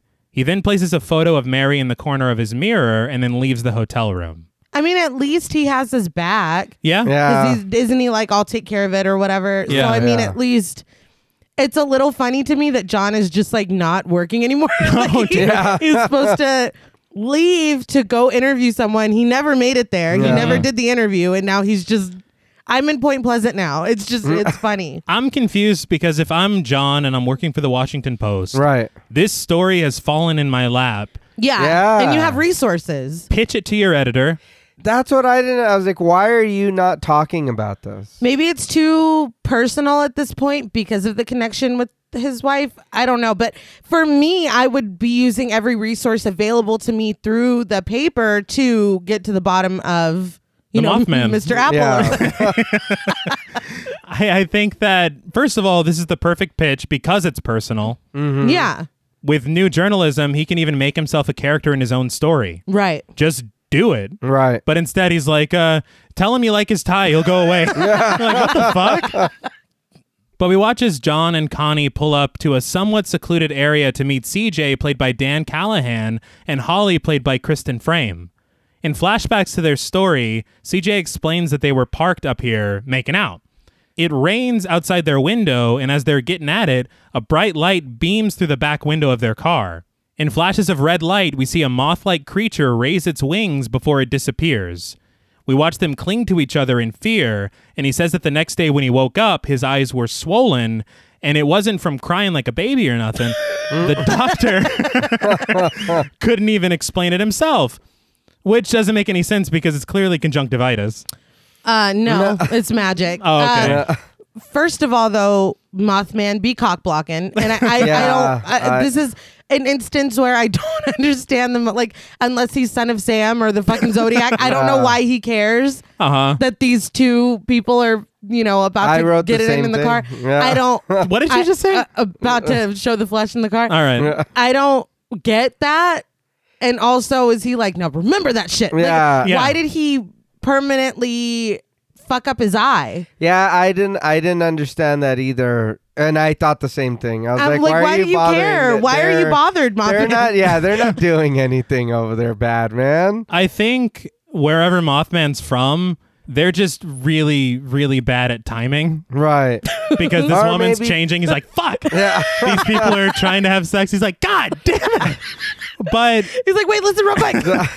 I mean, but again, you're not saying anything. You're not. You No. are. You are just coming off very scary. he should have been like, I bring you love. Yeah. Yeah, I was gonna say maybe he's like building the courage to kill him, and then they s- like, they nah. see him, and he's like, "Oh shit!" and he runs away. And I f- now this is honestly slasher behavior. yeah, Yeah. The way he's showing up. But I He's feel like, horny teen. Yeah. Not on my watch. Hmm. I feel like he's benevolent. I feel like that's what I want to think. Yeah. But looking at all the evidence in this movie, like it seems like he's having fun. Like it seems like he's just messy for a lot of the time. There's one scene later that he's just having a ball. Yeah. And Like, I'm confused. I, mean, I don't want I, I I I'm I'm here for a complicated Mothman. Right. Mm-hmm. Like maybe some days he's just, you know, mad because nobody's listening to him and he wants to fuck some shit up. But if we could lean in a little further to the trying to help, then I feel like this would make a little more sense. one, I don't like the idea of Mothman choosing violence. Right. And two, the thing about the eyes is there is a kind of conjunctivitis that bright lights will cause. right. And so I don't understand how a doctor doesn't know that. yeah. Because the Mothman's around. Uh, but I don't know. It's just Mothman's motivation is odd. And I don't I can't really talk t- fully about it right now, but I can soon, and it, it's a little confusing. yeah, I would agree. But Connie raises her flashlight to CJ's face and we see that his eyes are bloodshot and there is redness on the lower lid all the way down to his cheek on his right eye. Richard Gere should have gagged like Gregory Peck. I would have fucking died. I forgot all about that. I will never forget. no, that's baked in. But CJ says that his eye never healed. Holly says, We're getting engaged, though, or we're engaged or we're getting married Yeah. or something. Yeah. And John's like, That's good. yeah, Well, it's like small town bullshit. It's Right. like, yeah, we we were necking in the car, but like we're gonna get married though. Like oh, so it was like a defense thing. I, I, that's how I took it. was like, I don't care. Do you have any more Mothman stories or She's not? like, yeah, his eyes fucked up, but I'm still gonna marry him. It's not a deal breaker. but that night, John receives a call on the phone in his motel room. He answers it, but gets no response. He then gets out of bed and seemingly senses some weird energy. We hear a growling noise and then transition to the next scene. I don't know what the fuck just happened. Me neither. this is one of the scenes that I'm like, I don't know Yeah. if this needed to be here. There's a couple scenes like yeah. but I'm like, is this too much too fast? Like, I don't. I- I, I, does he just have the willies because we were just talking about? I mean, I don't know. I it was confusing. I think that the big scene a second ago with the couple was enough. No, it was right, enough. right. It was enough for sure. Hence my answer at the beginning. Yes. but in a POV shot, we glide over Point Pleasant before we're taken to an appliance store where John is looking at tape recorders. Gordon bumps into him, saying he needs to talk to him. He gets real close. I guess this is just their thing. Yeah, He's a close stalker. I, I'm not a fan. But he tells John that he woke up last night with the worst headache he's ever had. And when he went to the bathroom to get some aspirin, he looked into the mirror and the reflection staring back at him was not him or anything else that he could describe. That's concerning. Uh, yeah. and and there's more. but wait, As if this wasn't enough, he then heard a howling noise coming from the sink, followed by a voice saying, Do not be afraid. 99 will die. Denver 9. He says he wrote it down and the voice repeated it for an hour. for an hour. Like, damn, he's still going off. He's looking at his watch. Fuck me, I gotta get some sleep. I gotta work in the morning. Are you leaving the room and then coming Yeah, back? he's like, still "That's fucking dumb." like going? nine Oh. will die. Excuse me, my voice. because I've been howling all night. Um. but even more, he shows John the paper that he wrote the message on, and it includes a Mothman style drawing along with red and pink smears. And Gordon says he did not draw it. So a self portrait. Yeah. Uh, it made me laugh a little bit because he's like, I wrote down what he said or whatever. He's like, and then when I woke up, I'm like, you went back to. sleep." Yeah, We're just up for the night. Oh yeah, no, I'm never sleeping Yeah. again. Uh, we're putting on some Nine, always 10, sunny. Never to- sleep again. Yeah. Yeah. no. but lost time and weird messages, like I said, pop up a lot in the book. Drawings, not so much. I don't remember anything about that. No. Granted, I did read it at two times speed. but the men leave the store together. But when they stop at a crosswalk, Gordon stares off, transfixed on something. John points at his ear uneasily and tells him that it's bleeding, and we see that it is. The camera swirls around them, and we cut to another overhead shot of Point Pleasant, a large shadow cast over it before the screen is overtaken by the color red, and we fade into the next scene. That was a lot. That was a lot. he's got them chasing nothing. Yeah, pretty much. He's just having a blast. Yeah, That's what I'm saying. Like, and it, it only gets worse as far as his motivations. Like, I don't get it. And I'll make your eye bleed. I'll make your ear bleed. Yeah. And then now you just that is just your life. So Like, I don't I don't get it. And let me draw a quick picture of myself. Like, Yeah. I don't. I'll sign it, Mothman. I'm so confused. so in the in the book, I forgot to mention this. There's the character, not a character, it's a real person by the name of Mary Heyer, and she was the a journalist in Point Pleasant that went with John Keel on a lot of these interviews. huh? Mary is basically the stand-in for Connie, All right. except you know Mary was not a cop, Right. Yeah, yeah. but making both of them journalists in a movie, I guess, would be a little weird. right. And so you make her a cop, you give her the standing in the town, etc. But there was a girl who was the niece of Mary named Connie, Okay. and she was 19. And I believe that Connie is Holly of the couple of CJ and Holly that we just met. This isn't confusing at all. yeah. But Connie is the one whose ears bled. And so they gave that to Gordon. So you see, they're incorporating elements, but completely changing who is Yeah, who. yeah. And it happens a lot because Gordon's not even Gordon in the book, but Yeah, of course not. What the fuck? I'll just save that for a rainy day, I guess. but in the next scene, Gordon is accompanied by his wife and John at a doctor's office to get this whole ear bleeding thing checked out. Dr. Williams, played by Ron Thomas, gives him a clean bill of health, but Gordon's like, Are you sure? This man's wife had a tumor. yeah. I'm like, This. That's a lot. if I were the doctor, I'd definitely be offended. Yeah. um, I don't understand what this has to do with Yeah. uh, Your Honor relevancy. Yeah. I don't. Uh, okay. It's like, Are you married? Are you married? Yeah. yeah. I'm very confused. I don't understand. But the doctor says that he is sure. But John elaborates, saying that Gordon had hallucinations and heard voices asking specifically about glioblastoma. But the doctor says that everything's pizza. to allay their fears, he offers to send Gordon to a specialist, but Denise declines. Gordon storms out, muttering to John that the doctor is lying. Denise catches up with him in the hallway, telling him that there's nothing wrong with him. She keeps repeating it almost as a mantra to get herself to believe it.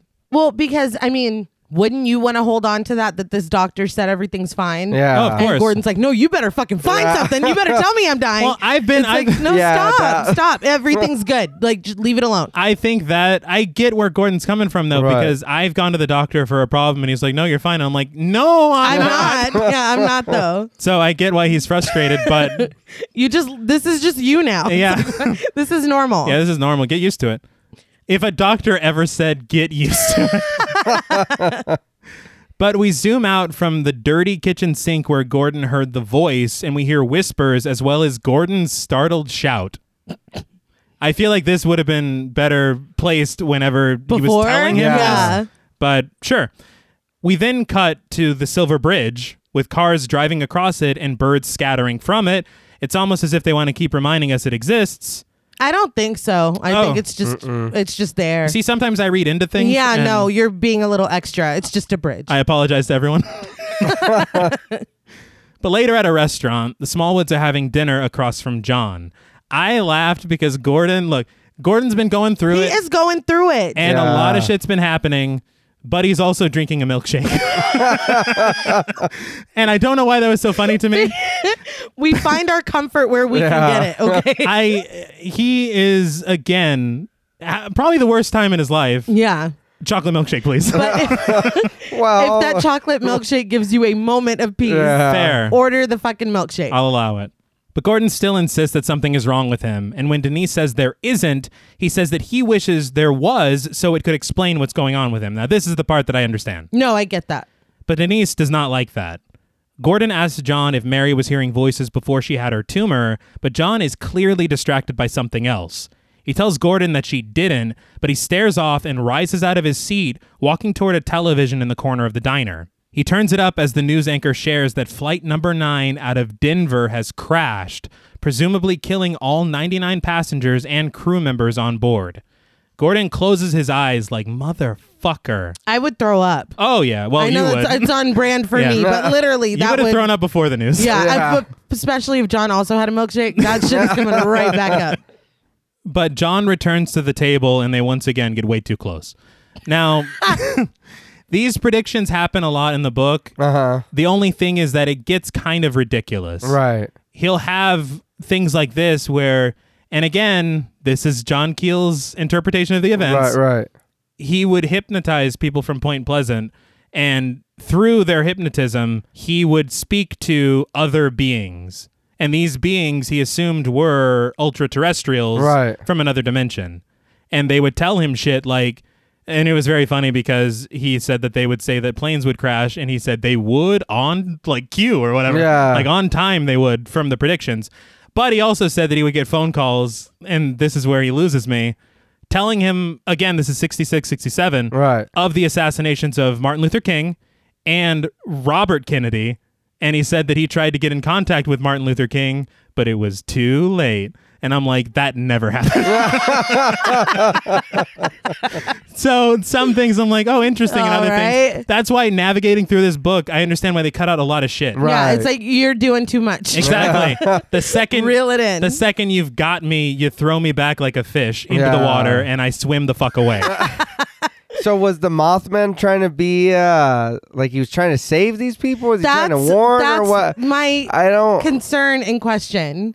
I, I'm not understanding now what. like if if this was a warning why why are you saying it like a riddle Yeah. like why like give me specific dates and times and where i can go to say hey this plane is going to crash Something. without me getting Yeah. arrested you know what i mean so I, I just feel like it's very much like i fucking told you that would happen like it, it's messy and i don't like this messy depiction of mothman i think No, I think Mothman is way more. He's not as I would.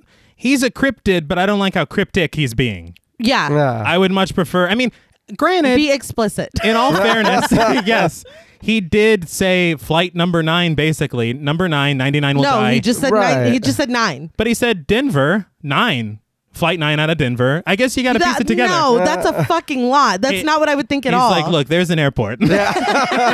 tell you need to tell me like that, and then you need to give me like directions on how to get there. And I don't mean head north. I mean turn right at McDonald's. Yeah. No. Directions like that. I need Mothman to be Apple Maps, yes, except actually work. it's just confused. The thing is, though, is that in the book they describe calls that he got, John Keel, where they were vague like that. And then he said straight up that sometimes they didn't even know what they were saying or what they were talking about. So I, again, I think that the, the film is trying to streamline a lot of weird shit Right. that just flat out doesn't make any sense.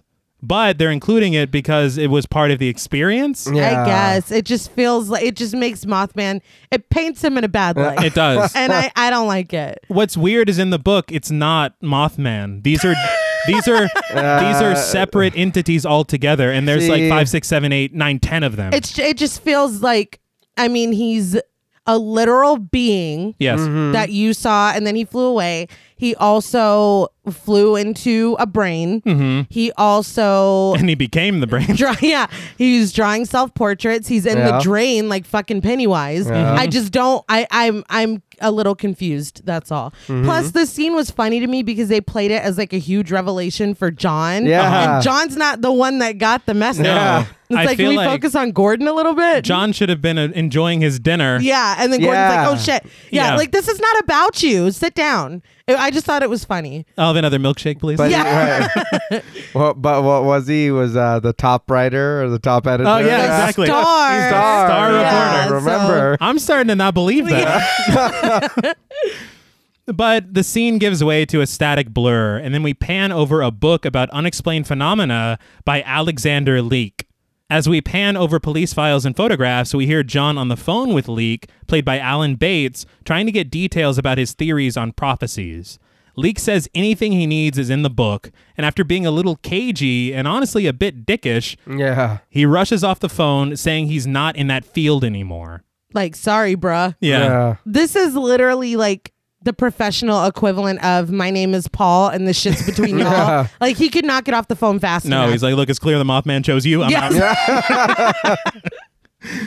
But that night at Connie's house, John says the voices Gordon heard were actually predictions that came true. She asks if it was a dream or a hallucination, and he says they sound like dreams, but Gordon believes they're real.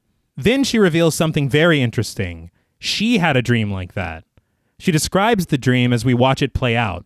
She was in the middle of the ocean at night and it was too cold for her to swim, so she looked around for something to hold on to. She saw nothing but Christmas presents floating in the water, and eventually she sank. She goes very poetic with it, though, saying she was letting go but felt peace with the fact that she was dying. She even begins to cry while telling it, but then she says that she heard a voice whisper in her ear, Wake up, number 37. And then she woke up. She asks what John thinks number 37 means, but he has no idea. He's obviously never seen clerks. but he wipes a tear from her face, which is uh, a little familiar. uh, really intimate. I thought Mm-hmm. Laura Lenny's really great here, though. oh, yeah. Yeah. Um, but with what John just experienced, Gordon is told these numbers that add up to this tragedy Mm-hmm. resulting in death. She has this weird prophetic dream that has numbers in it. At this point, I think that something bad is about to happen at Christmas Present Ocean. We should look into that. we should look into it after what you just experienced. He's like, "Whoa, what a fucking weird dream, man!" yeah. Yeah. Like what? I'm still stuck on him touching her cheek like that. Yes. Yeah, it- 'Cause, that was out of pocket. Yeah, because uh, we never seen them clapping cheeks or Laughing cheeks. Are you? Well, you know what I mean. We never. We You know don't what I ever. mean. yeah. But when there is no establishing them. No. the- uh, when he was a prosecutor or when he was a defense attorney and she was a prosecutor, Oh, they did fuck. used to date. They had a change in They career. have Yeah. a history. you don't. That doesn't just go, Go away. away. No, I the numbers though. I'm getting a little tired of these mathematics. Mm. yeah. I- no, that's what I'm saying. Yeah, Just fucking lay Just it out. tell me. Yeah. I'm dumb. or just Mothman. write me a letter. It's something. You This can is draw just- your own fucking visage. Right, so if you're giving me these numbers, I get the riddle wrong, and then it's Yeah. like, no, no, no, no, no. yeah. And then, I- and then I got to see it on the news later. Yeah. yeah, quite frankly, yeah, you're rubbing my nose in it at this point. He's like, oh, you couldn't solve Mm, it. I gave you all the information though. So he's in the drain like Pennywise. He's Mm. Yeah. broadcasting in your dreams like fucking Prince of Darkness. Uh-huh. I think Mothman is just a film buff and he's really just feeling everything out and seeing what works for him. Personally, I'm here for it. Yeah. And he's showing things out of order like Pulp Fiction. Now, You got to do something while you do those squats. He's yeah, watching man. It's movies. like, damn, this is what they're doing out there. All right. sucks. I'm just uh, sucks. I'm a moth man. I can't. but I do want to point out that Mary Heyer, who again Connie is based on, had a similar dream, or so they claim, and the dream was supposedly had on November nineteenth, nineteen sixty-seven, before you know anything happened. Something, yeah. But in the next scene, we see Gordon driving his truck out to what appears to be the middle of nowhere. I imagine this is what, like the TNT, whatever place they said Right. Yeah. e- exists in Point Pleasant. But lights flash around him and he stops the truck. The next day on his property, he tells John that he met the man who told him about the plane crash. He says he was driving home the night prior and he was going past the cement plant by the chemical factory. This is when something happened. We flash back to that night, and through a ton of quick cuts and filters, we see Gordon almost unable to breathe in his truck as the camera whips around. Off in the distance, we see a silhouette with wings, but the wings disappear as the figure approaches Gordon's truck. He says that's when he spoke, and it was the same voice from the sink. He said, Do not be afraid. My name is Indrid Cold. In a place this size, equator, 300 will die. Wait for me. I will return. I will see you in time. He walks away into the mist, and Gordon just nods his head like, Hell yeah, sounds good, man. But that was it. Don't you have any good news ever? Uh, no. Well, fuck. I would look. I would rather somebody tell me about bad shit that's Right. gonna happen than just you know fill me with candy. Bad. Okay, cryptically tell you about bad shit that's going to happen that you might not even figure out in time and that you Right. can't even prevent. He is not perfect. I feel like he's doing the best he can with what he's got. So this is another one of his uh, abilities, I guess. He can he can like transform Be a into person? Human. Yeah. Yeah. Here now, here's the problem. In the book, Right. as I said, they're separate entities. Right. Indrid Cold in the book is not the Mothman, and so Who is is who Oh, he he's just a being from another realm. All right. does he have a fat ass? Oh, see, you're the, you're you should be a reporter asking these important questions. Um, I do not know whether or not he's caked up, but I do know that he would give these cryptic messages, and he gave them to a guy called Wood Woodrow, I believe, and Woodrow is Gordon in the film. But the thing about Indrid Cold is that he wasn't the only one. Like I said, Mr. Apple and all that shit. right. But the movie does the smart thing by not only streamlining all of that into one entity, but streamlining Indrid Cold to be the Mothman as well. Right. I think it's a very smart way of handling it. Versus, I know we've been talking about the Mothman, Yeah. but there's, There's also also- this Yeah. guy. Why is his book titled The Mothman Prophecies? Because it I sounds know. like it, it, I uh, Mothman's just like a side character. that is a great fucking question. Yeah. Yeah. Um, he even leaves out something in the book that eyewitnesses had said, and that involves the Mothman. Can you tell us? I'll tell you when we get to Okay. it, All right. because it really makes no sense if you're gonna call the goddamn book Yeah. the Mothman prophecies. He's like, no, that's too much. That's too much. I did very quickly want to go over a story that happened to Nay when we were children involving the name Indrid Cold. I was wondering if you were gonna bring this up. I have to because it's the funniest fucking thing ever to me, and I'm already building it up. People are like, "This that wasn't that funny." I've heard funnier shit, but basically, what happened was Nay was what you were 13, 14. Probably. Her ex-boyfriend at the time, or boyfriend. I think eggs. I'm all 14. That's my ex. he let me just put it this way nay started receiving emails Right. from someone named indrid cold With a K. with a k Right. even though it's a c Yeah, in the it's movie he didn't want to get sued but the emails were cryptic Right. they were creepy uh huh. they were frightening now this went on a month two months For a little bit, yeah. went on for a while Right. we were having theories. We had fucking Pepe Sylvia in the room trying to figure shit out. Long story short, Nay's ex boyfriend emails her clearly as himself and uh, ends the email with his name and everything and accidentally sends it from the Indrid Cold address. and I don't think, did you ever call him on it or no? Or were you I just honestly, like, "Fuck I him." honestly don't remember. But when um his name came up in the movie, I was like, man, Yeah. I fucking remember it because we were like, we thought we were the next uh, prophecy people. I'm like, give me some fucking facts and be specific. no numbers. At least Yeah. you, at least it's an email. I can, you know, look at it visually. That's funny. Yeah, uh, it's really embarrassing. actually. yeah. it's just funny to me that he made that mistake. Well, it's such a rookie mistake. Like it, it's it's hilarious. What if you listened to this? well, he knows we remember.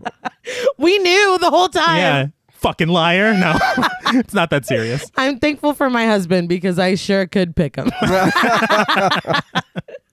Eventually, you got it right. Actually. But in present day, John is in total disbelief. But this is when Gordon hands him a newspaper with a headline reading Earthquake in Ecuador, more than 300 people killed. So Mothman had only read the word Ecuador. He didn't know how Yeah. to pronounce it. It's like Um, it's like epitome when we had that friend that said epitome. yeah. Uh, how the fuck did you want me to prevent an earthquake, Yeah. Oh. Indrid? That's not something we can help. I mean, this is more. Man, you didn't figure it. I told Yeah. you, But- equator. I But- told you, but Gordon. You, didn't though. Yeah. I don't understand. And you said a town this size? Yeah. What the fuck does that mean? Yeah. How do you know where? Super it's- specific. yeah, where it's gonna hit. Nothing. Yeah. I, I don't know if you've seen a globe in a while, but that's a big fucking Yeah, line. there's- kind of stretches the whole thing, but no big deal. Also, Gordon could have just made this up after seeing the newspaper yeah. yeah, because he had it that day. That made me No, sh- that made me laugh too because he tells him the whole story and he's like, "Now check this shit out." it's like now you're just fucking with me. It would have been cool if they went into town and walked past like a newspaper stand Yeah. or something, Right. and Gordon's like, "Oh fuck!" Like this was really funny. Yeah. he's like, "No, hold the phone." Was this like a pickup shot or reshoots? They're like, we can't go back Yeah. to town. so you're just going to have to have the paper. But later that day, John goes directly to the source as we see him arriving at the cement plant to look around. Now, something admittedly hilarious happens here for me. He sees a giant hole in the side of the building, and in his memory, he sees the scene with the orderly superimposed over the hole, with the orderly framed by it, saying, She knew. Yeah. so the orderly was the Mothman. Yeah. I guess Uh, so. Confirmed. He got a job at the hospital real quick. Yeah, uh, that's hilarious. Yeah. Yes. You've seen a lot of doorways since then. Yeah. It's true. Why'd it have to be this one? But this is when he hears the echoes of Mary's sobs as the camera just flies away.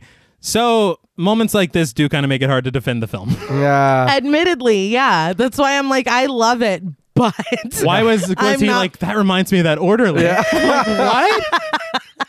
that makes no sense. But back at the motel, John plays the fire chief's latest phone call over the tape recorder for Connie. It's just an incessant screeching noise, but he plays it very close to her, and you kind of wonder if they're going to kiss or not. Yeah. uh, is this part of John Keel's? He's like, she totally wanted to bang me too. Like, What, Connie? no, online, online, online. but the tension is broken by the sound of the phone ringing, and John goes to answer it. It's Gordon. He apologizes for yesterday, but says that shit's getting real weird out here. But then he drops the bomb. Indrid Cold is there, and he's standing right next to him. John snaps into action, immediately telling Connie to get over to Gordon's now. She does, as asked. I don't want to say told because he's not in charge. But John returns to the phone asking to speak with Indrid Cold. Gordon passes the phone to him, and we hear a distorted voice say, Hello, John Klein. Gordon's like, expiation. He's just like, look, I got him right here. Like, Yeah. it's, it's just very, I don't know. It's like, you know That, would that, scare the shit out of me. you know that man you've been looking for? Yeah. Well, listen to this. Heard you've been looking for the Mothman. Yeah. Bitch. but he introduces himself as Indrid Cold, and John starts recording the call. To prove he is who he says he is, he tells John that John's father was born in Racine, Wisconsin. He grew up in a greenhouse on Monroe Street, and he doesn't remember what his mother looks like. John's like, You had my curiosity, but now you have my attention. As another test, he throws his watch into his shoe and slides his shoe under the bed. He asks where his watch is, and Indrid Cold, very matter of factly, says, In your shoe, under the bed. I like that he added under the bed. 'cause He's like, Yeah. I know I saw that shit. Uh, It's funny because when he says in your shoe, that's not enough. But when he says under the bed, John's like, Oh, fuck! Yeah. And the, the music Oh, like shit. explodes. Because the watch is, a shoe's a normal place to put a watch. Yeah, we all keep our watches in our shoes. But he closes the drapes and turns off all the lights, picking up the phone again. Indrid says, Very good, John. Thank you. Not sure why he says that. But John holds something in his hand and asks Indrid what it is. Indrid whispers in an echo, Chapstick. Iconic. Iconic. literally the moment I think of when I think of the Mothman prophecies Yeah. Me because too. like how do you make chapstick scary but you did it. He's done it. Um this is what I'm saying when I mean this is like Mothman slander to me. This is bordering Yeah. on when he turns off the lights and he's like, "Yeah." Like, I'm like, Very "Why? good. Why are you being like that?" I don't know. I do want to point out that John does open his hand and he reveals It is chopstick. it is. But he's like, You're reading my mind, aren't you? Indrid says he doesn't need to do that. John then snags a book from his nightstand, randomly asking Indrid to read the third line from page 31. After he does so, he asks John if he needs more proof. He's like, God damn, I'm not a fucking parlor trick. Yeah, I know. I was gonna say, how much longer are we doing Yeah. this shit, dude? He's like, Well, how many fingers am I holding up? Indrid Cold's like, Gordon, can, Yeah. you said he was cool. He's like, "Now put that chapstick on those ashy ass lips." yeah, god damn. I can see them from here. And shut the I fuck can up. no, I don't even need my sight. I can hear their actually. we then see Connie racing to Gordon's house, sirens blaring as the conversation continues. When asked what he looks like, Indrid says it depends on who's looking. So again, it's that perception thing. right. John says that he wants to meet Indrid, but he says that they've already met. He's seen him afraid. In fact, he's afraid right now. John then asks what happened to Mary. Indrid says John was there, but Mary can't be found by looking. He'll see her in time. The phone then belts out a screech that scares the piss out of John. I guess that means he's done talking. Yeah. Uh, kind of That's a how they rude say way to end goodbye. the call. Mia. it also made me laugh when he's telling him to read what's in the book or whatever. that the words like highlight and like d- are it's like no, we see it. I, I feel like that's treating your audience kind of. I thought it was Wow. hilarious. Unless that's us in Mothman's brain Yeah. reading it because he sees in red and shit. So He's like, no, I see that too. Yeah. so this was moth vision. Yes. Yeah. It's said at the bottom of the screen. now, Keel says that he did have a call with Mr. Apple, and I do believe it's spelled A P O L, but it's still funny to hear Mr. Apple. Yeah. I was like like Fiona's father. Yeah. Yeah. but his was dealing with a stopwatch that he had, and he said that Mr. Apple just told him it was in his closet, and it was. wow. I feel like the shoe Yeah, bit I is was way gonna more. say, yeah. yeah, more dramatic. Again, changing things for the better, even if it's, you know, changing the quote facts unquote. Uh, But Connie arrives at the Smallwood home, banging on the door and calling out to Gordon. He answers, completely calm, asking if everything's okay. She asks if he called John, and he says that he's been asleep since 9 p.m. So, no. The fuck? Mm. Yeah. In the next scene, John takes the phone call recording to be analyzed at a lab. Sonny, the tech, played by Tim Hartman, tells John that Indrid Cold's vocal range is much higher than John's. No matches are found for it, and he says, as far as he can tell, it's an electrical impulse that's definitely not coming from human vocal cords. What? Yeah. So Yeah. You hear his voice, right? yeah, that, that see, that's what I was gonna say. Um, and I know I'm not an expert on it, so I don't know. But so, can you tell all of that from the sound waves? I mean, you clearly hear, like you said, you hear the voice, Right. Sonny's you know been it's doing coming this a from long somewhere. time. I, I know that the human voice occupies certain ranges. right. But, you I know? mean, you're He's like, getting "This is a that computer, voice from bruh." somewhere. yeah. and he's lis- i mean it's it he's just very like clinical about it when you're Yeah. hearing a human voice and Exactly. being like no it's not a human like Yeah. i feel like he should be like that's really strange Yeah. because he's just like no dude i'm sorry i don't know Yeah, what to that- tell you It's like it's on. It's it's obvious you're fucking with me yeah.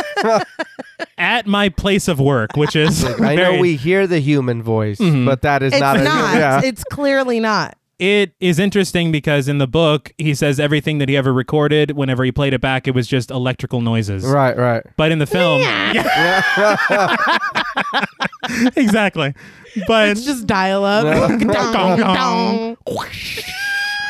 I appreciate that the voice is there because then at least there's some kind of record. Right. Right. Yeah. you know, some kind of evidence rather than John just looking crazy. But it's not a human voice. Later at the motel with Connie, John is talking to Ed on the phone. Ed tells him that they used to make fun of supernatural bullshit like this, but John says it's different when it's happening to you. Ed changes the subject, telling John that he needs to call the editor today. He'll back up whatever excuse he comes up with for his absence, but he might not have a job when he comes back.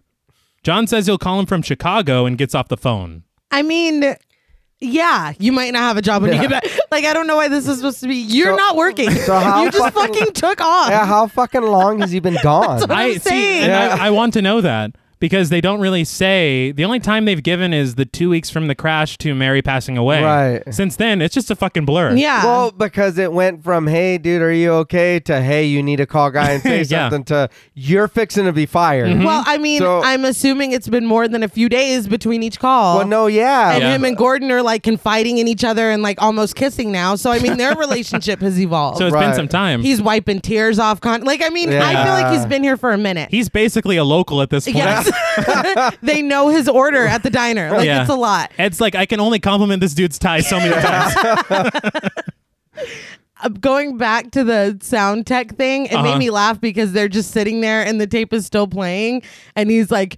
What happened to my wife? I'm like, Yeah. there's a Yeah. lot of fucking personal stuff in here, and it's just playing. John's like, you can stop the tape yeah, right. anytime you want. It's fine. He's just crying. Yeah. yeah, the guy's like, uh, You've said it's not a human voice. It's fine.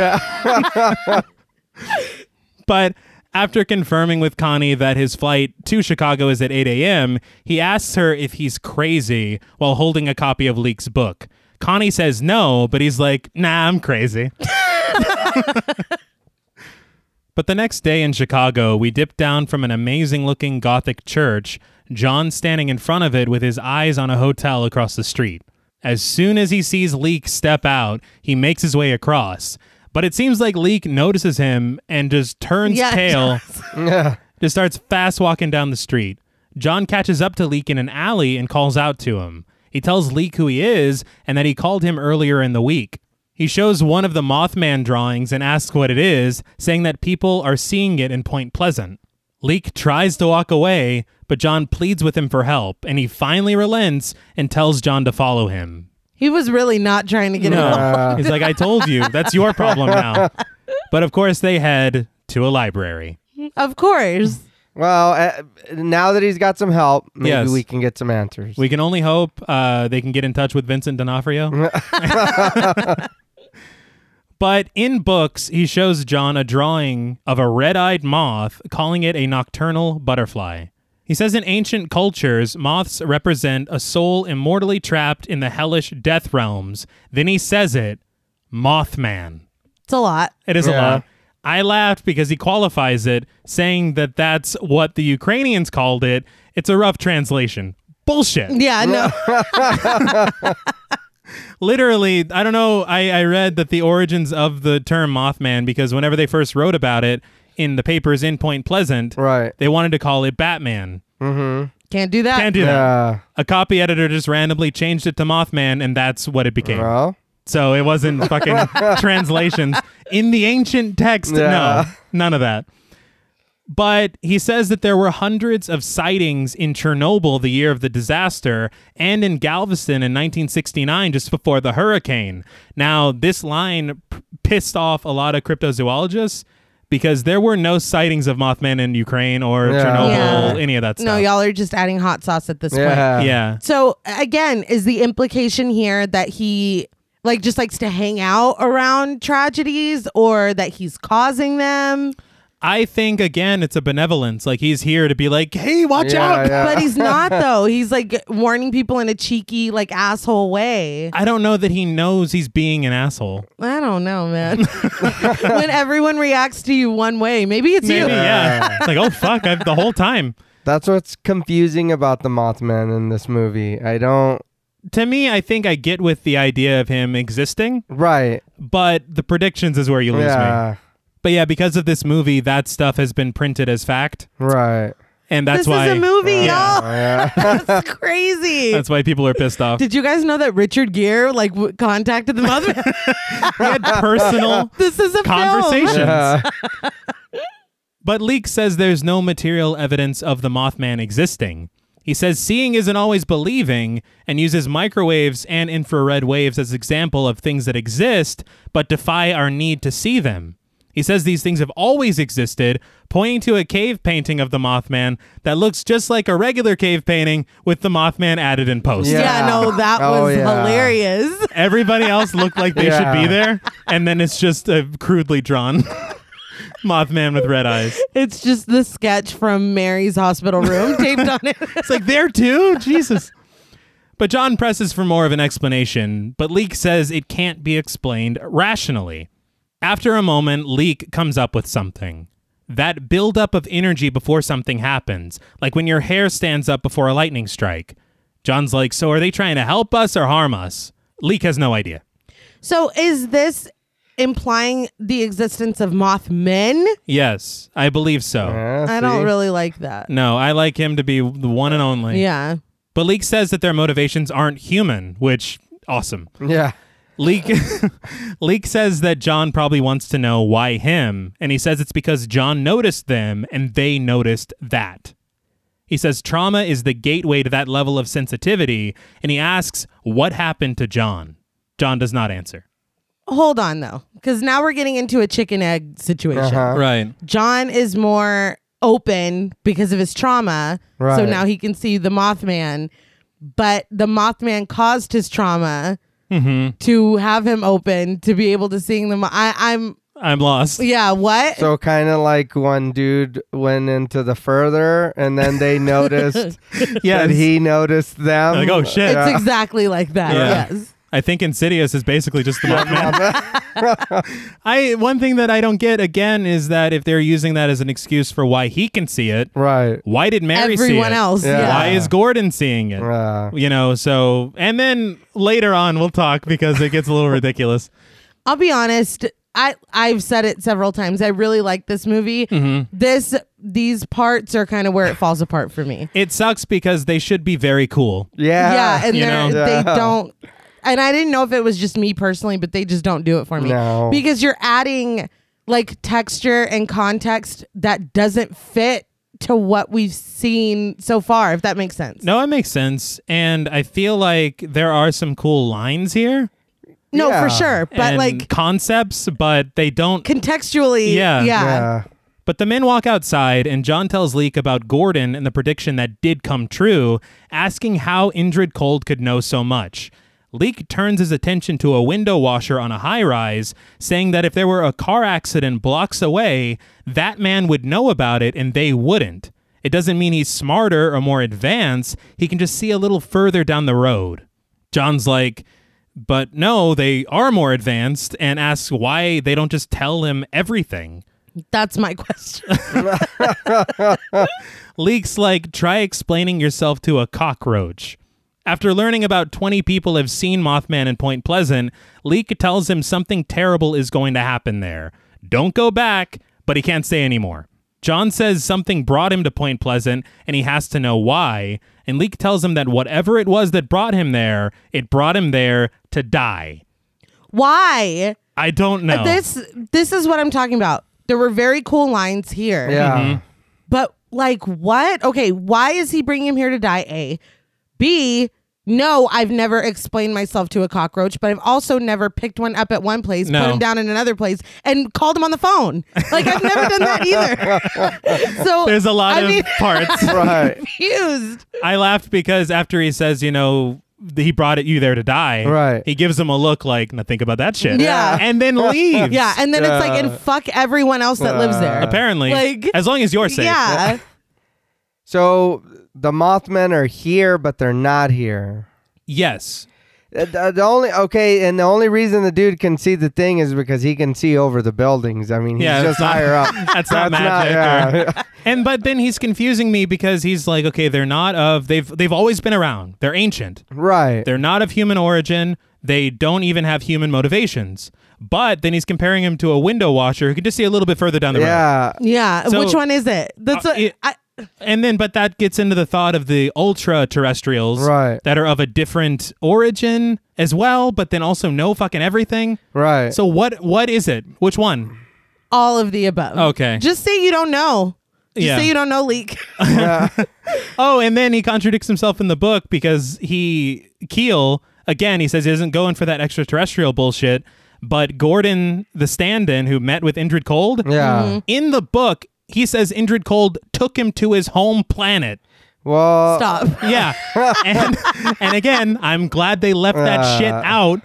But yeah, he says that and he, he met Indrid's fucking wife and shit. Not What? wife. Yeah. I That- want a deleted scene. of this. yeah, I was gonna. Say. I prefer the lights in the field versus fucking having alien dinner or whatever. What it's just fucking um what was it? Astronaut Jones? what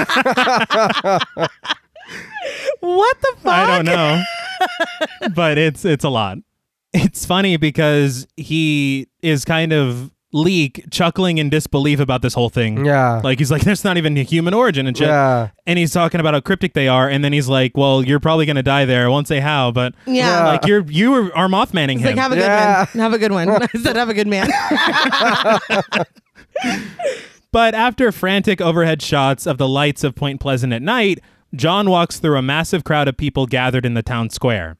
As he passes a small bonfire and a ton of Christmas decorations, a little boy with a bloodshot eye stares directly into the camera. John then meets up with Connie and the Griffins and actually hugs Connie when he sees her. yeah. She like jumps into his arms. We're Yeah. dating now. Apparently. I don't know. This movie was already longer than it needed to be. Right. Yeah. So I was gonna say maybe add a little bit of like them getting to know each other, like having these lingering moments. Yes. But I mean, I guess we do get the moments a little bit, but they're not like earned or deserved. Not Like, really. Right. I think they just want us to accept that it's Richard Gere and Laura Linney. Yeah. And I they're mean, like, and you I guys do. love singing Yeah, and together. I do. I do.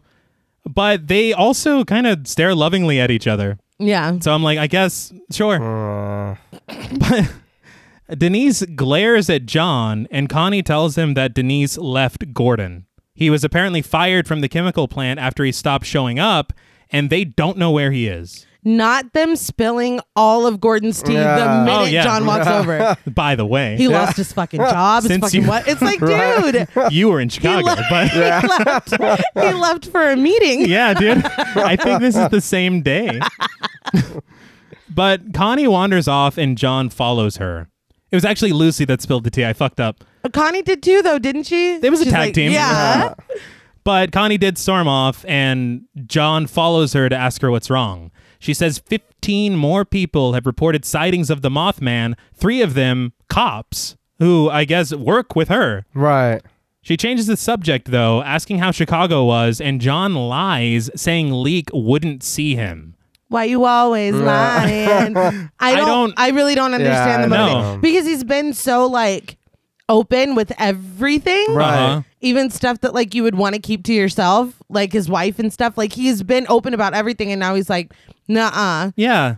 Yeah. b- I mean, aren't y'all like married now? Don't you want to say? Basically, yeah. I'm like, I don't get They it. took the Yeah. wedding date from CJ and Holly. like we'll actually Plus, be. if, if you learned anything, why wouldn't you share it? I don't know. Exactly. You know what I mean? There and really, all that he would tell is just the cryptic bullshit that he heard. Yeah. It's not even anything that can even really be helped. no, and it's not even like she's not in the mood to talk about the Mothman because she No. was just talking about it. By the way, Or- fifteen more people. Yeah. Uh, or maybe bring up the fact that he said that he's supposed to die here. Kind of important. oh, I mean, literally any of that would work. I do want to point out as well that we saw the little boy with the bloodshot eye. Yeah. We Yeah. got So- fifteen more people, and three of them being cops. What are they going through? Yeah. That fucking Mothman's like, no, I'm here for you, or whatever. John's just like, that's fucking crazy, dude. yeah. that kid's eye is fucked up.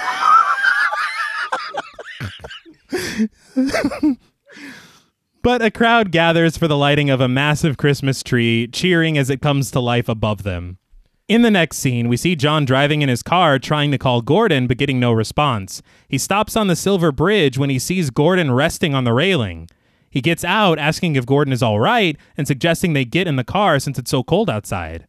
Gordon declines, saying he's waiting for Indrid Cold.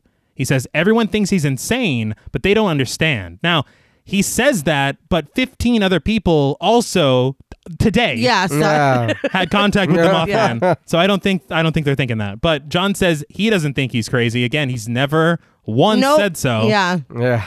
But Gordon says that he's been lying awake at night, feeling as though he's asleep, but completely awake, and that's when he hears Indrid Cold. But lately, he's been hearing him all the time, all at once, and he feels like he finally understands everything.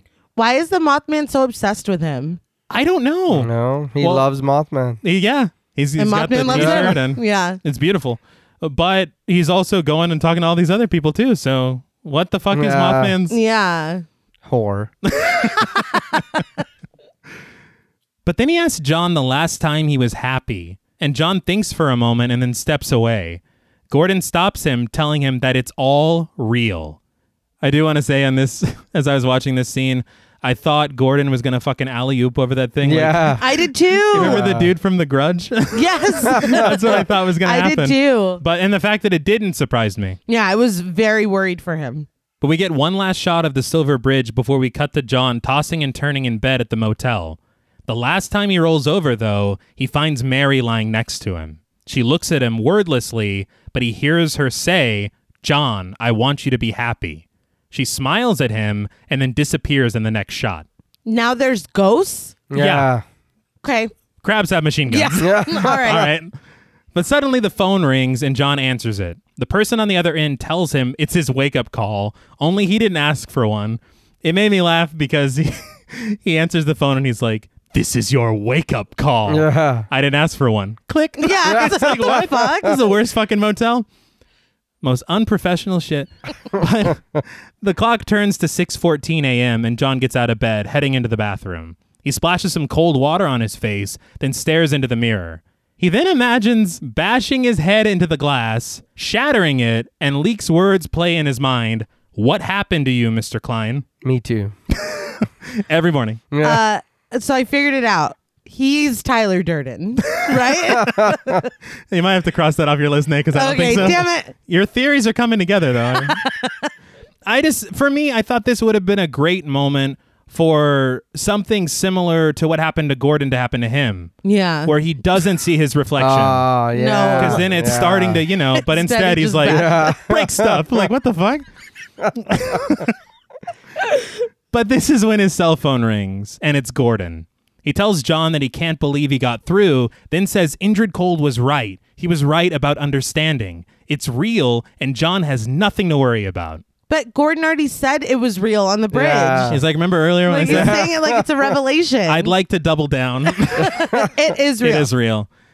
As John shouts questions at him, Gordon just says, I'll see you in time, and hangs up. This is exactly what Indrid Cold said to Gordon. But we then see Gordon walking through fog into the trees. It's edited to appear as though John sees it too, but there's no way he sees it. Yeah. Yeah. I. I was a little confused by that editing choice. Yeah. Because his eyes like perk up and then it shows him Yeah. closer in the woods. It's like he doesn't see that shit. but John speeds out of the motel parking lot in his car straight for Gordon's house. He lets himself inside, calling out and checking the rooms, but runs back outside when he can't find him. He eventually makes his way through the trees, eventually stumbling upon Gordon from behind, slumped against a tree. He rushes over, and when he gets to the other side of the tree, we see that Gordon is dead. He appears a little blue, so it's safe to assume that it was the elements. Right. But he closes Gordon's eyes and just sits there solemnly. So this is what I'm saying. Gordon was basically Mothman's number one fan. Right. Yes. And this is how he's repaid? Like I don't get it. I don't understand why Mothman lured him like Rick James's aura Yeah. yes. into Uh, his to own freeze death. to death. Yeah. It literally makes no sense, especially I d- d- this it's is just yeah. it's fucking rude. Like It and is. that's not mo- that's not the Mothman I know and love. No. and in the book that Woodrow guy did not die. So this is all just for the film. He's just writing letters to Yeah. Mrs. Krabappel. The hand, the acting. He was like. He oh was, yeah. He was he like was trying sad. to reach out Yeah. and then- he was I sad. He was like, was. that was that was a lot. it's like damn Richard Gere is Yeah. He's in this. Mm-hmm. But we cut to John talking to Connie, asking if they can tell how long ago Gordon died. She says they're estimating eight hours ago and that he died of exposure. John says he came out here because he got a call from Gordon and didn't like how he sounded. Connie presses him to find out when Gordon called, and John admits that it was an hour ago. She's like, I don't like this. Yeah, the fuck? Yeah. But she walks off to hold a crying Denise as the ambulance pulls away. So, already had it before that he didn't call whenever he talked to Indrid Cold. Yeah. Now you're having it again that he was fucking dead Yeah. when he got a call from him. Yeah. So, ghosts? Yeah, I'm, I don't under. It like it starts to fall apart because Yeah. I don't Yeah. understand like what's Mothman now. Mary, the ghost of Mary is here. Uh-huh. Yeah. Connie's just like I don't like this crap. yeah, I love that she's not even like weirded out. She's like, I don't like this, John. like, you better fucking change that shit. I think the thing for me is that, like you're saying, it's becoming like a house of cards. Right. You've added too many cards. mm-hmm. Yeah, and then I mean, in a minute, even it's like just let's keep going. Okay. In the next scene, John leaves a bar after downing a shot. Now, the bartender I read is a cameo from the director, Nah. and also the voice of Indrid Cold on the phone is the director. Ah, So the director, his vocal cords are electronic. Yeah. He's not human. Holy shit! Uh, the bar, though, is called The Pub, which is very meta. Right. I liked it. But Denise walks past him, glaring.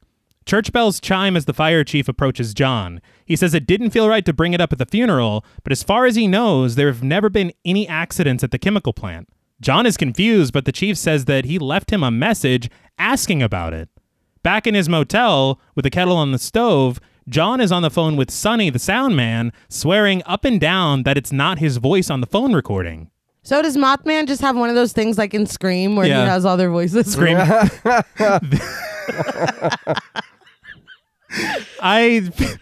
This is where I'm like, what purpose? I know. don't know. It's like Dewey, come to the chemical plant. It's like, I, I didn't I never say called that. you. No, you know what it is that's funny to me is that Mothman's getting impatient. Right. He's like, why the fuck haven't you pieced together that it's the chemical Because plant? you're not giving good clues, Yeah, Mothman. You no. know what? I'll just be you. Yeah.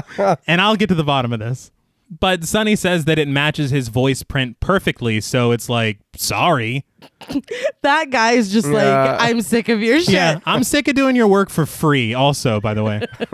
but the real interesting bit happens when John approaches a mirror on a closet door, still on the phone. He's so distracted by the call, in fact, that he doesn't see his reflection is not matching up at all with his actions.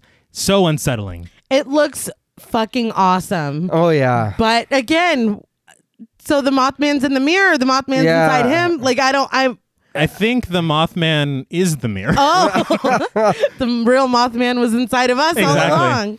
I I love it though. I do. No, it looks really fucking cool and it gives you like this unreality. Yeah. I like this part, but it, it also ha- I don't know what it has to do with the Mothman. I'm not sure either. I don't know. I mean, let, well, let me finish this because it kind of I I can maybe piece it together. All right. Okay. It won't work, but I'll try. Sonny apologizes and says he would swear it's John's voice.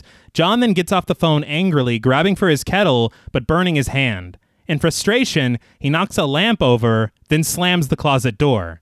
Don't blame that burn on Mothman. No. You were Yeah. not paying attention. I feel like Mothman's catching a lot of heat Ah. Yeah.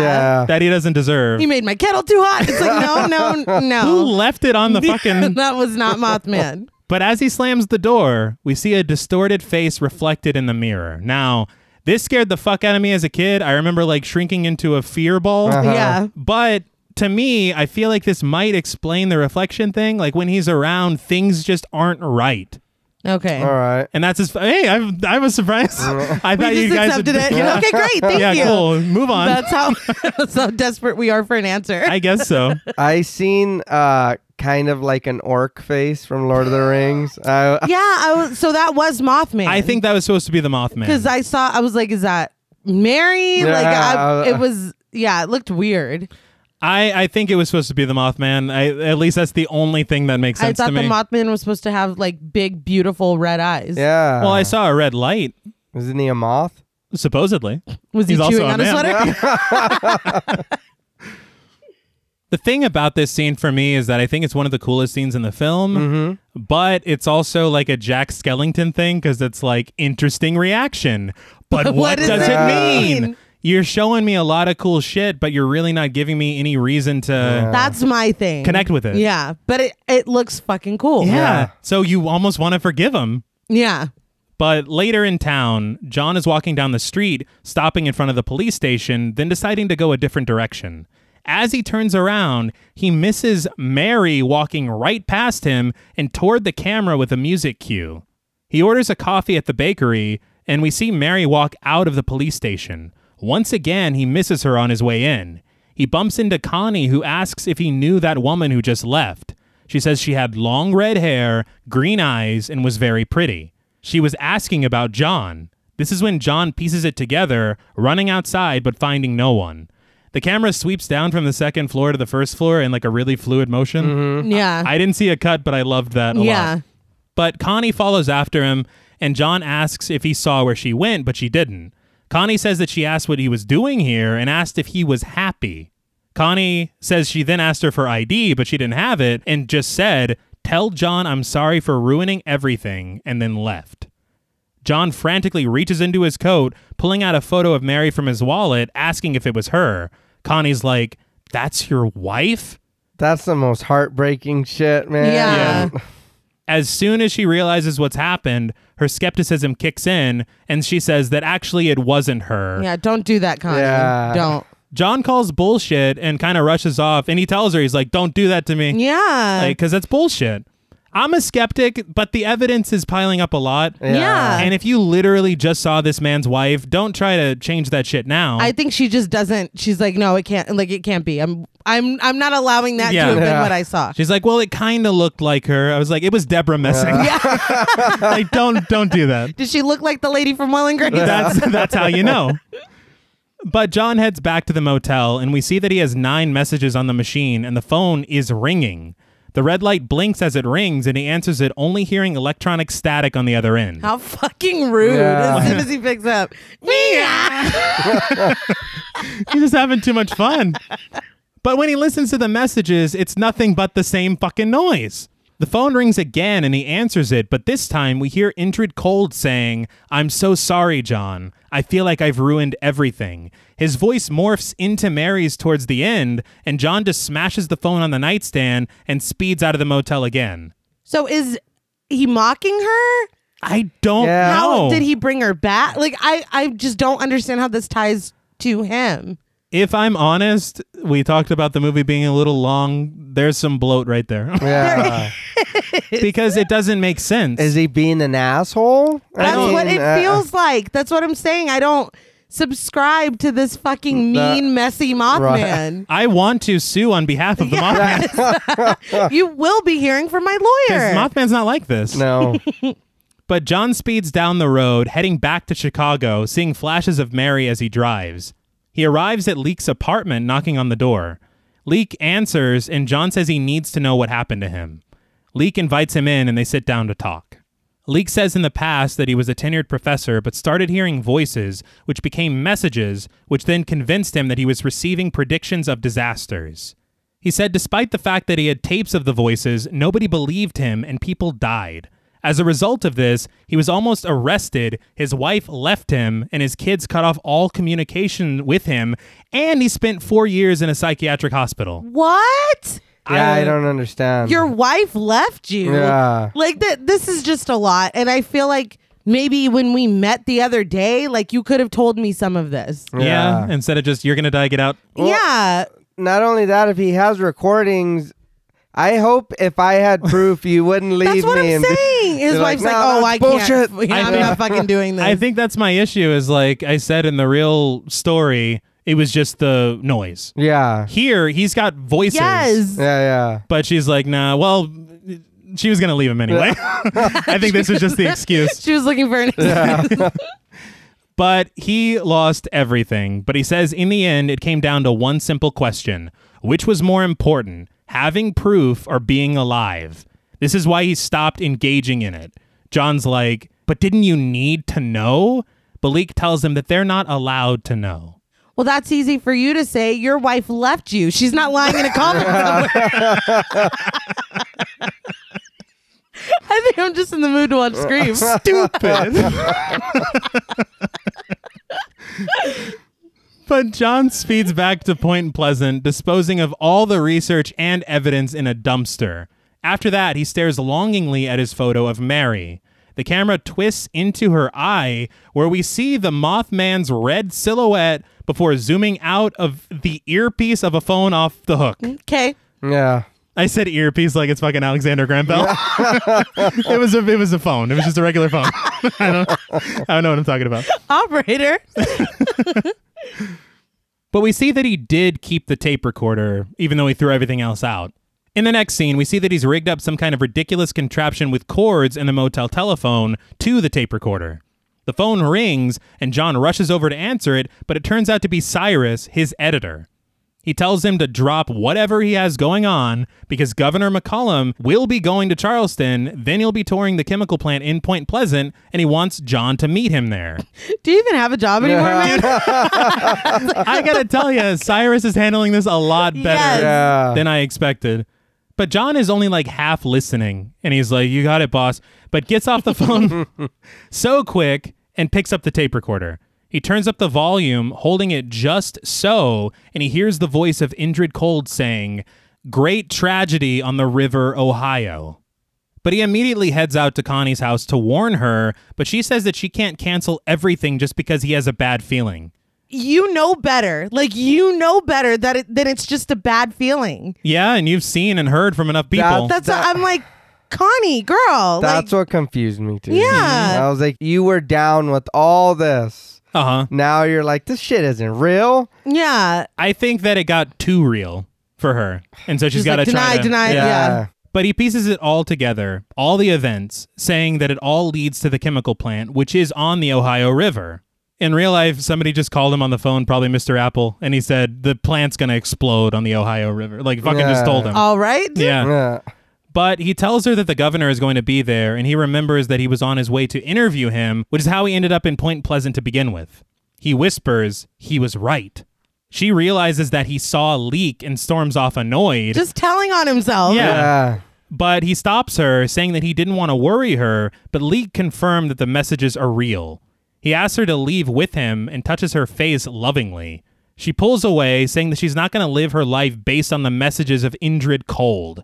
He tells her that he has to get to Charleston, but to please get herself reassigned so she's nowhere near the plant or the Ohio River. She compares his newfound belief and behavior to Gordon, and he fucking grabs her forcefully by the shoulders and tells her that he is not Gordon. That is a federal offense. That's what I would say. That- yeah, it's not a good look at the Sir. very least. Yeah. No. But she says that she has to get to work and that they can talk about it later. We then see John at the hotel bar in Charleston looking very worried and kind of embarrassed.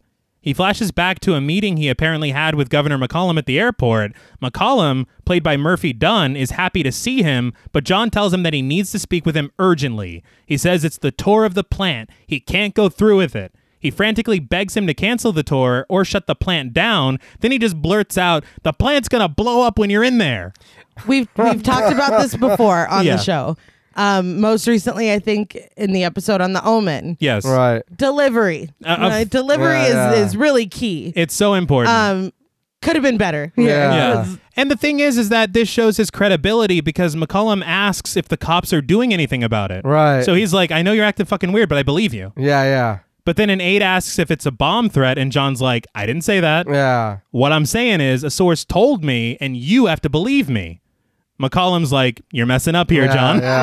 Yeah. now you do it too much. and we see him get into a car, and he says, Get me Cyrus Bills at the post. He's getting his ass fired. Yeah, well, Yeah. I'm like the Mothman is not gonna rest until John gets fired. Like guess this seems that was calculated. the whole point. Yeah, So for a little bit when they were doing this, I was like, so is this really happening or is he imagining this going down or I Uh, no, I- he's remembering. No, I know, Yeah. but uh, uh, the when way it- it's shot, it almost feels like he's like, well, if I would This have is gone, what's gonna. Yeah. Yeah, but I think he did actually go. It's just a weird way of doing it out of sequence. Yeah. but I I think he did go, and he made an absolute fool of himself. yeah. And now he's fired. and now he's fired. but he just watches as the motorcade pulls away, and we come back to present day after that absolute cringe fest.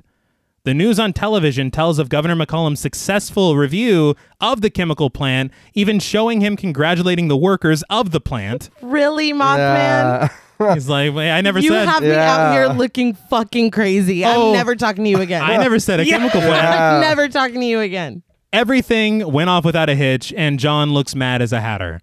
Just then, an employee brings John an envelope saying he has a message. He opens it, and it reads Mary will call, Georgetown, Friday, noon. He puts it away pensively. In the next scene, Connie arrives at the motel and we find John packing all his shit up. He says he's headed back to Washington. He assures her it has nothing to do with what happened earlier between them. It's just because he got a message to be there at noon on Friday. She asks if he realizes what's happening to him, and he's like, See ya yeah. just leaves. But we see him arrive back in Washington and his house in Georgetown. we get flashes of his memories of Mary as he falls into bed. Connie wraps Christmas presents alone in her house as John stares into a lit closet before shutting the lights off. Was that the banging closet or? Did he move in? I don't know. Yeah. Neither do I. that's the only way. That's the only reason to stare longingly at a closet. Yeah, I right. guess. I mean, unless you just really like, the clothes "Man," in there. He's like, remember when we made that realtor uncomfortable? But the next day, it's 11:56 and John waits by the phone with a photo of Mary. The phone rings and it's Connie. She says she wants to chat for 10 or 15 minutes. Saboteur. I know what you're doing. Yeah. I honestly love that she's doing this. Yeah. She's like, no, it's cool. Like we're just They're talking. just talking, just two people talking. Two people deeply in love talking. but he asks if he can call her back and she says he can't. She's booked him a flight that leaves in a couple hours and if he leaves now, he can make it. He says he can't go, but she reminds him that it's Christmas Eve and he shouldn't be alone. He reiterates that he can't and she disagrees. He tells her that when Mary got sick, he couldn't help thinking it wasn't real and that he could stop it. She tells him no one can stop it. Terrible things are going to happen. People we love will die. And no matter what Indrid Cold says, there's nothing they can do about it. John says it's two years to the day and that he said Mary was going to call. Connie says that whoever calls may sound like her, but it's not going to be her. She doesn't know what happens after you die, but she guarantees that Mary is nowhere near Indrid Cold. I don't know why, but when she said that, like I, I was up late at night doing this, but that gave me goosebumps. I, I don't know why. But John asks, what if it is her? Connie says that Mary is dead, and the only question is how he wants to remember her. He crumbles into sobs, saying that he truly misses Mary. Connie says she knows, but he can miss her in Point Pleasant, and he can do it so much easier because he won't be alone. She tells him to do what he needs to do, but in Point Pleasant, they'll have dinner at 6 p.m. and open presents at 8, and she hopes that she'll see him soon. She says goodbye and gets off the phone. It almost brings a tear to your eye. I know. I love this whole part because she's being so sweet and like Right. she's right. Yeah. And Laura Linney's voice is just so like calm. like I don't know. The whole thing is just it might be the most soothing voice ever. yeah. The whole thing is Yeah. just is beautiful. And then him like breaking down and being really vulnerable in the moment. And she's like, "Look, I like I get it. And Yeah. that grief is what's making you think that you have to do this, but Mm-hmm. you don't have to do it. And at no point does she belittle him. No. No. And she's like, yeah, somebody might even call. Yeah, but like, it's not gonna be still, her. Yeah, I, I just, I feel like the movie loses me for a little bit in the middle, but by the time we get back here, I'm like, no, I Yeah. do love this No, movie. But at exactly noon, the phone rings again. John fights himself from answering it, actually reaching for it, but then he just tears it out of the wall at the last second. He puts his coat on, but the phone continues to ring. He leaves the house and the phone stops ringing. We watch as the red Mothman silhouette disappears from Mary's eye in the photo and we fade to black. Mothman's not gonna like that. No, No, but good for you. Yeah. Like, good job. the way that the movie handles it, it's almost like, oh, he didn't answer the call? Well, I'm Yeah. going to go fuck shit up. Yeah. but it's uh, these odd things that really aren't connected. Yeah. I mean, they're make, I don't know. I don't know. And so he was on board the Mary. the Mary. But because I mean you see I him guess, leave her eye, But like, just the symbolism is in that one picture. I guess. Like, I don't know. I'm confused. As he leaves, he's like, all right, let's try something else. this didn't work. But why is he so? Why John? Like I, and that's the real question of it. yeah. And I, I I don't have an answer. Why are you so obsessed with me? But we fade back in to find John on the road heading back to Point Pleasant as uplifting music plays. He reaches the Silver Bridge and it is bumper to bumper traffic. Cars are honking at each other, which is legitimately some clown shit. Like Yeah. I can't I move. know nobody Yeah. can No. move. But yeah. I don't understand why people do that. But we see you should have your license revoked. But we see CJ sitting in his car annoyed at the traffic and also a shot of Holly at the bridal shop getting fitted for her wedding dress, so I guess there's the payoff. Yeah, Connie sits in her cruiser annoyed at the traffic as well, and the clock hits 6, which as you recall is dinner time. Yeah. ah, she's late. John gets out of his car and asks Man on Bridge played by Sam Nicotero what the deal Nicotero? is. Yeah, I know. I want to I should have looked that up. You should have. So in that five second break, I looked it up, and Sam Nicotero is the uncle of Greg Nicotero. I knew uh. it. I love that. I just assume there's only one Nicotero family. and you're right. But he says that it's a problem with the traffic lights, so John heads back to his car. Connie switches on her lights and gets out of her vehicle as well. But suddenly, the camera presses in on John, who stops dead in his tracks. He hears Indrid Cold's voice in his ear again. Great tragedy on the River Ohio. And in a neat shot, we focus in on the chemical plant before pulling back over the Ohio River to reveal the Silver Bridge full of traffic. And John whispers, My God. I like how they showed how close it was. Yeah, I know. Like you were right there, dude. So close. you lost your career, man, Oh, by, by shit, some yeah. feet. Hope it was worth it, but I do want to point out that according to the production notes, the bridge is a combo of CGI and practical effects. Cool. Uh, the actual model of the bridge they use for a lot of the wide shots Right. was 128 feet long and 28 feet high. Damn. Holy shit. Um, It was one sixth scale, but they also filmed practically with vehicles falling into the oh, river. Shit. Jeez. I saw some pictures from the paper in Pittsburgh that showed cars in the river during the filming. Yeah. I'm like, they actually did that shit? That's crazy. It's nuts. But with flashes of the hospital and the water below, John runs across the bridge, warning motorists still inside their vehicles. Connie begins to notice the steel of the bridge creaking and moving, and this is when John finds CJ on the bridge, banging on his window and telling him he needs to get off now. CJ looks up, and we see two lights at the top of the bridge turn from white to a glowing red. A cable breaks loose and swings right into his windshield, killing him and lifting his car off the front tires. Mothman really does not like that Yeah. kid. No, it's funny to me because it's like they put in the wedding thing just so we'd be sad. Yeah. like And otherwise, she's in her dress right now. as we speak, But I, I just feel like that was such a gruesome. I know he's not the only one that dies. I No. Know, sorry, spoiler alert. but his way was just so gruesome. It like, was It pretty was. cool. more than anybody. more than it was some Final Destination. Yeah. shit, that's exactly honestly. what I was gonna say. It feels just like it. He was like, I was not done. No. Like I wasn't done. it's like you should have taken the call, John. Yeah. But this lack of structural integrity sends a wave across the bridge, and Connie snaps into action, telling everyone to get off, which they attempt to do as the bridge begins to break apart. People run, cars crash into each other, and slabs of concrete and asphalt fall into the river below.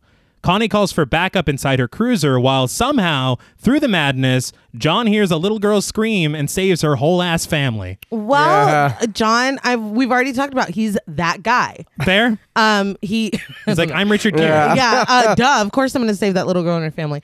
Um, this is a literal fucking nightmare. Absolutely. Oh, Like, yeah. just watching it honestly gives me anxiety, and I, I, it's, it, it's Yeah. a lot. Like, Mm-hmm. horrifying. I have a fear of being robbed in a drive through because I can't pull back or go forward.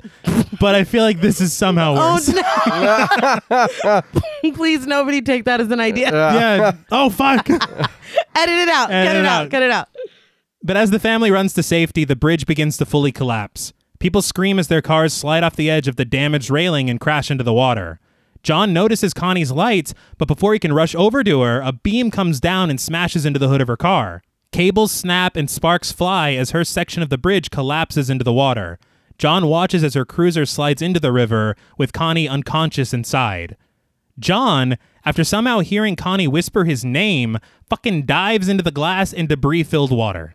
And Mothman really doesn't want him to have a girlfriend No. or No. wife or nothing. Connie's like, I'm gonna go drown and freeze to death, and John's like, without me. but I. no, but I'm seriously. like, no, but seriously, do you? Uh, so was Mothman just watching this with Mr. Burns' hands the Yeah. whole time? I don't, Mr. Burns Wings. He was wings the whole I time. don't know. I feel like it's just strange that he's seeming to be targeting him specifically. Yes, But he's giving him like notice and shit. He's like giving him Connie's voice in his ear and stuff. that's what I'm saying. I don't. I, it's so fucking confusing. But he swims deep through the wreckage of the bridge to find Connie's car. Unable to open the door, he swims through the back window and reaches her in the front seat, which is filling with water, but not full yet, telling her to wake up. I don't know how the car can be missing a back window, but the car is still filling up. She's fine. Yeah, it'll, don't worry about it. Yeah. and he that was a long time he held his breath was. going through all that. I was like, He's damn. that guy. See, I need to remember that. you guys keep forgetting. But he cradles her, taking her back underwater and swimming to the surface. Do you guys think they were really in the water? Did you not see how hilarious that looked? Was it clearly not them? No, it was clearly uh, CGI. Oh, Like it's like a square around them. And Oh, the re- yeah. I dude, I'll pull it up right Please fucking now. do. I was laughing. I was too busy typing. And I was like, good for them. I'm so happy they're safe. no, it looked hilarious. I can't wait. But the camera rises above the tragedy, and we see the full scope of the collapse, with lights of several vehicles beaming underneath the surface of the river. We fade to black. When we fade back in, first responders fill the scene, checking in on survivors, pulling cars out of the water, and unfortunately, collecting the dead. John catches up with Connie, who sits in the back of an ambulance. She says that she didn't know if she was dreaming when she saw him, but he's actually here. He says he left DC right after she called and is like, You did call me, right? Because shit's been crazy. Yeah. But she does say that she called. The fire chief tells John that the accident is terrible, but it could have been worse. 36 people have died. After the chief leaves, John and Connie repeat the number 36. It hits Connie. Wake up, number 37. John stares back at the bridge, repeating, Wake up. He then sits next to Connie and she rests her head on his shoulder. Through whispers and building alternative music, we pull back from the scene filled with Christmas lights and emergency vehicles. It blurs and we get on screen text reading The ultimate cause of the collapse of the Silver Bridge was never determined. Although sightings have continued around the world, Mothman was never seen in Point Pleasant again. We fade to black and the credits roll. Mothman's like, my work is done here. So Mm. But you didn't do anything. I mean, yeah. so he's just was it uh, pettiness? Like what? I- I- what is the the film telling us? Like what are we supposed to walk away feeling? I think he was supposed to be like the harbinger. Like he's warning yeah. these But people. he's doing a horrible Yeah. job. he's new at it. he was on cave drawings. well, that's that's where they fucked up. All right. That's Um, well that could be like a blink of an eye to them. Yeah. sure. Also, it's it was forty six people. Which Yeah. I, why did they change that? I read in USA Today that they changed it because the studio said 46 was too many people to have died. But Now- that's who really yeah, died. that's, that's, Yeah. It's a true fucking story. I don't I don't know. But oh um man! Pellington picked the number 36 cuz I guess that was his dad's football number. All right, that's right. cute. And so I mean it, it makes you feel a little better. Uh, so the studio's like now thirty six. Yeah, Uh, 36 Like, deaths. I don't. totally fine. It's so fucking weird. I do also want to say that um, it was determined how that bridge collapsed in real Mm-hmm. life, oh yeah. and it was a failure of the I beams. Oh shit. It led to, I guess, a bunch of more safety regulations Right, right. regarding bridges, and I don't even think they have I beam bridges anymore because of shit like Well, this. Yeah. good. I maybe it was a failure of the M beam, Oh my god, the the moth mothman. double M beam. Uh-huh. Now, I also want to say that they found this out before Keel wrote his book. He's like, mm It's like, Yeah. no, No. it's a fucking Uh, Mothman. He wasn't even in New. He, he, he wasn't even in Point Pleasant when this Jeez. happened. so he wasn't on the bridge saving No. little girls from their cars. No, and he did not jump into the water or anything. he was well, damn. he was sitting in his apartment because he was told that during LBJ's Christmas lighting ceremony, all the power basically on the eastern seaboard was going to go out. He said that one of the calls, possibly Mr. Apple, it was. yeah, he told him that there was going to be a massive blackout in the United States. And so he was waiting for that to happen. And when it didn't happen, news came in about the bridge collapse. And he's like, damn you, Mothman! So again. again, what the fuck? Dude, I don't know. Long story short. This is slander. I do not know, and I don't appreciate it. but I have to ask the customary question What did you guys think of the Mothman prophecies? It's a confused little film Uh-huh. at times, Very fair. but f- the beginning and the end pulls it out for me, I guess. The wake up number 37 thing, I can remember as I mean, basically a kid Mm-hmm. watching that and being like, "What the fuck?" Like it was like Because when she says it, you're like, ooh, that's creepy. And then, you know, the payoff at the end, it fucking shattered my Yeah. Mm-hmm. existence. So I'm always going to love this movie for that. Yeah. I mean, the cast is great. My issue again lies with Mothman motivation. Very fair. And things getting muddled later on because, and I mean, we're introducing ghosts, and I mean, it's just a lot. Mm-hmm. Um, I feel like if it had maybe like a more focused story, and I would like to see maybe, I mean, because this town in real life celebrates The Mothman. Right. Mothman. Like that's their whole thing. So maybe like a oh, he was a good guy after all. You know, kind of. A, I mean, I don't know. Maybe that's just what I want. well, one of the things left out of his book is that right before the bridge collapsed, eyewitnesses said that they saw a Mothman on the bridge. And for some reason, that was left out of the book and the movie. So Yeah, was he I on the don't- bridge trying to scare people away, or was he on the bridge fucking with the eye? I was gonna say he's, just- he's got a screwdriver. They're like, what's the fucking? No, I, I would hope that he was trying to warn people. I, I think Mothman's a great guy. we need I, j- I too in my heart, but that is not what this film reflects, and I would No. just appreciate clarification. I I did like this movie, but uh, god damn, it's confusing. There's not enough Mothman. No, Uh, I Oh. uh, Did you say Mothman? either one, man or men. John Mothman. There's not enough. yeah W- watching it for the show really did kind of uh i guess open too many things that i didn't pay attention to before Yeah.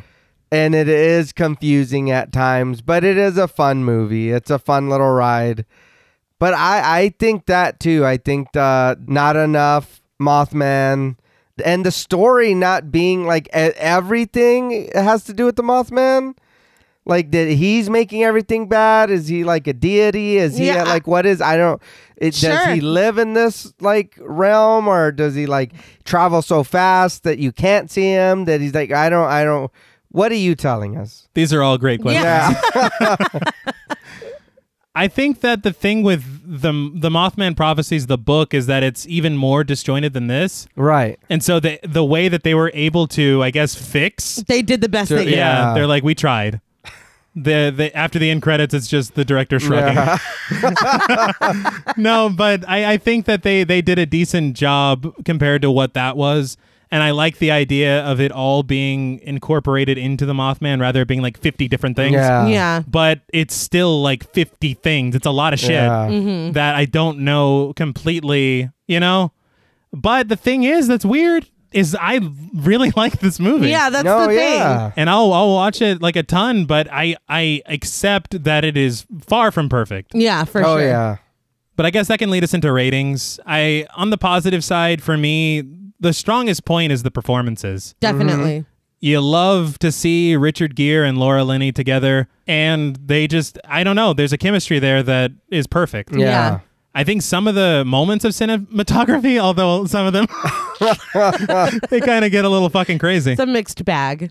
also, I mean, have to give it some kind of uptick simply for the inclusion of the Mothman at all. I love the Mothman. We're Yeah. just glad he showed up.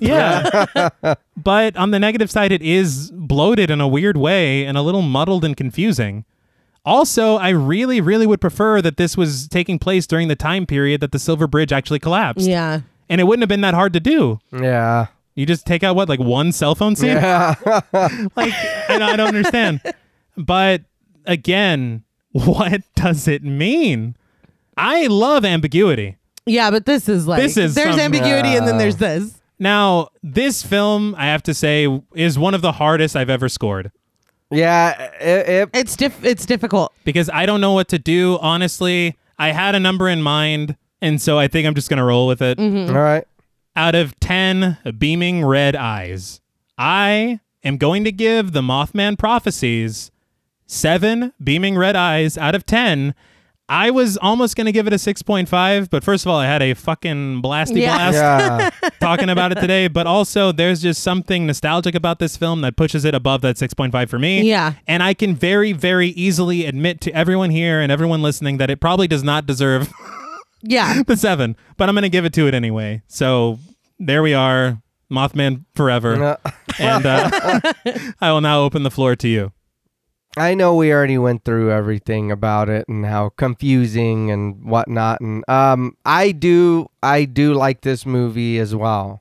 Uh, it is watching it now. I, I, I will say that I do see it for the, uh, I guess, clusterfuck of whatever's happening in there.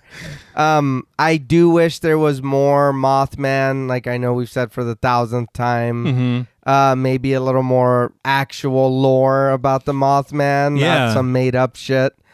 But it is good. The movie's good. I know we say this with a lot of movies. This is also one. If you've never seen it, watch it. Yeah. Um, but it is a good movie. It's confusing. Yeah. Uh, Mothman does get a bad rap in this movie. Yeah.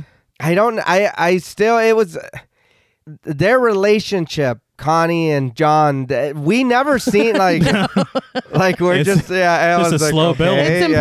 implied. but yeah. But I mean, I I'm uh I'm there kind of with you too. You know what I mean? So on a scale of one to ten, beaming red eyes, I'm gonna give the Mothman prophecies a seven point five. Wow. I I like the movie and I do see the problems with it, but like you said, I watched it a f you know quite a few times when I was younger. Mm-hmm. Uh, watching it for the show, you do see, you know what I mean, the cracks and the chunks missing out the pavement, but um, the pavement. It's the but uh, it- bridge. yeah, yeah. you see the missing eye beam. But Yeah. it's a good movie, and the Mothman isn't it? So Mm-hmm. I mean, you can't go wrong.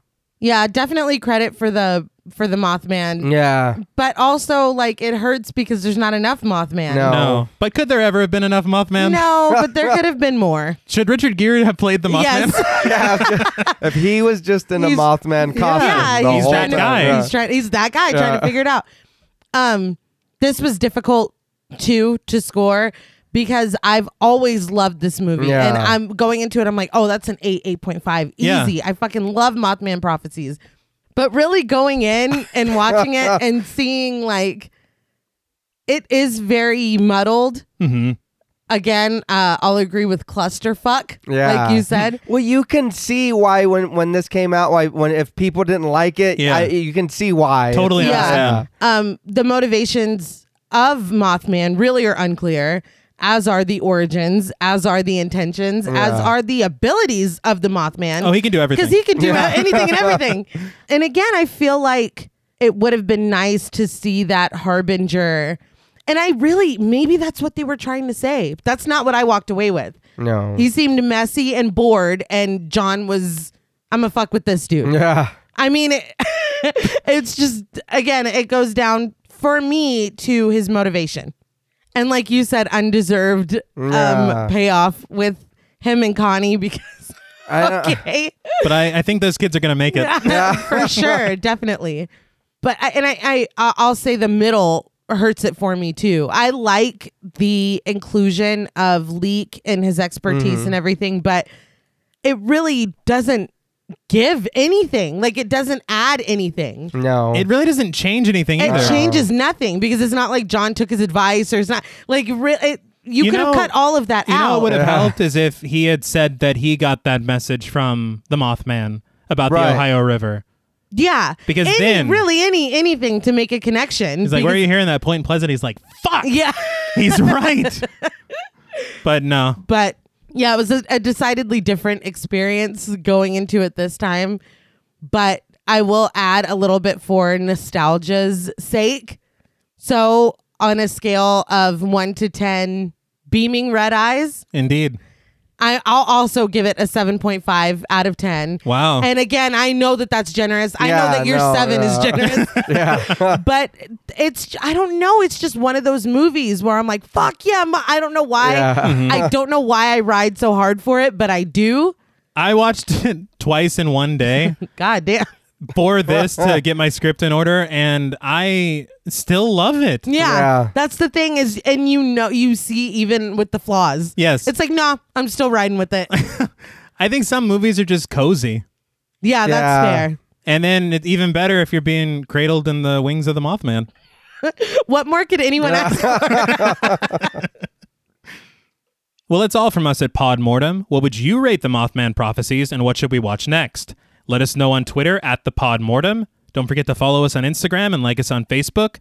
Be sure to follow each of us on Twitter at TravisMWH, at Blood and Smoke, and at RealStreeter84. Please consider pledging to our Patreon and stay tuned until after the music for a special thank you to our Wendigo Getter patrons. And remember, while seeing is believing, sometimes it's your perception that forms your reality. Until next time.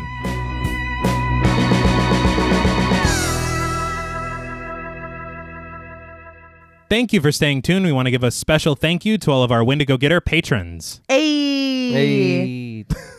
Thanks for joining for a Mother episode. Oh my god! you know, I've been fighting the whole time doing Shane's Mothman impression.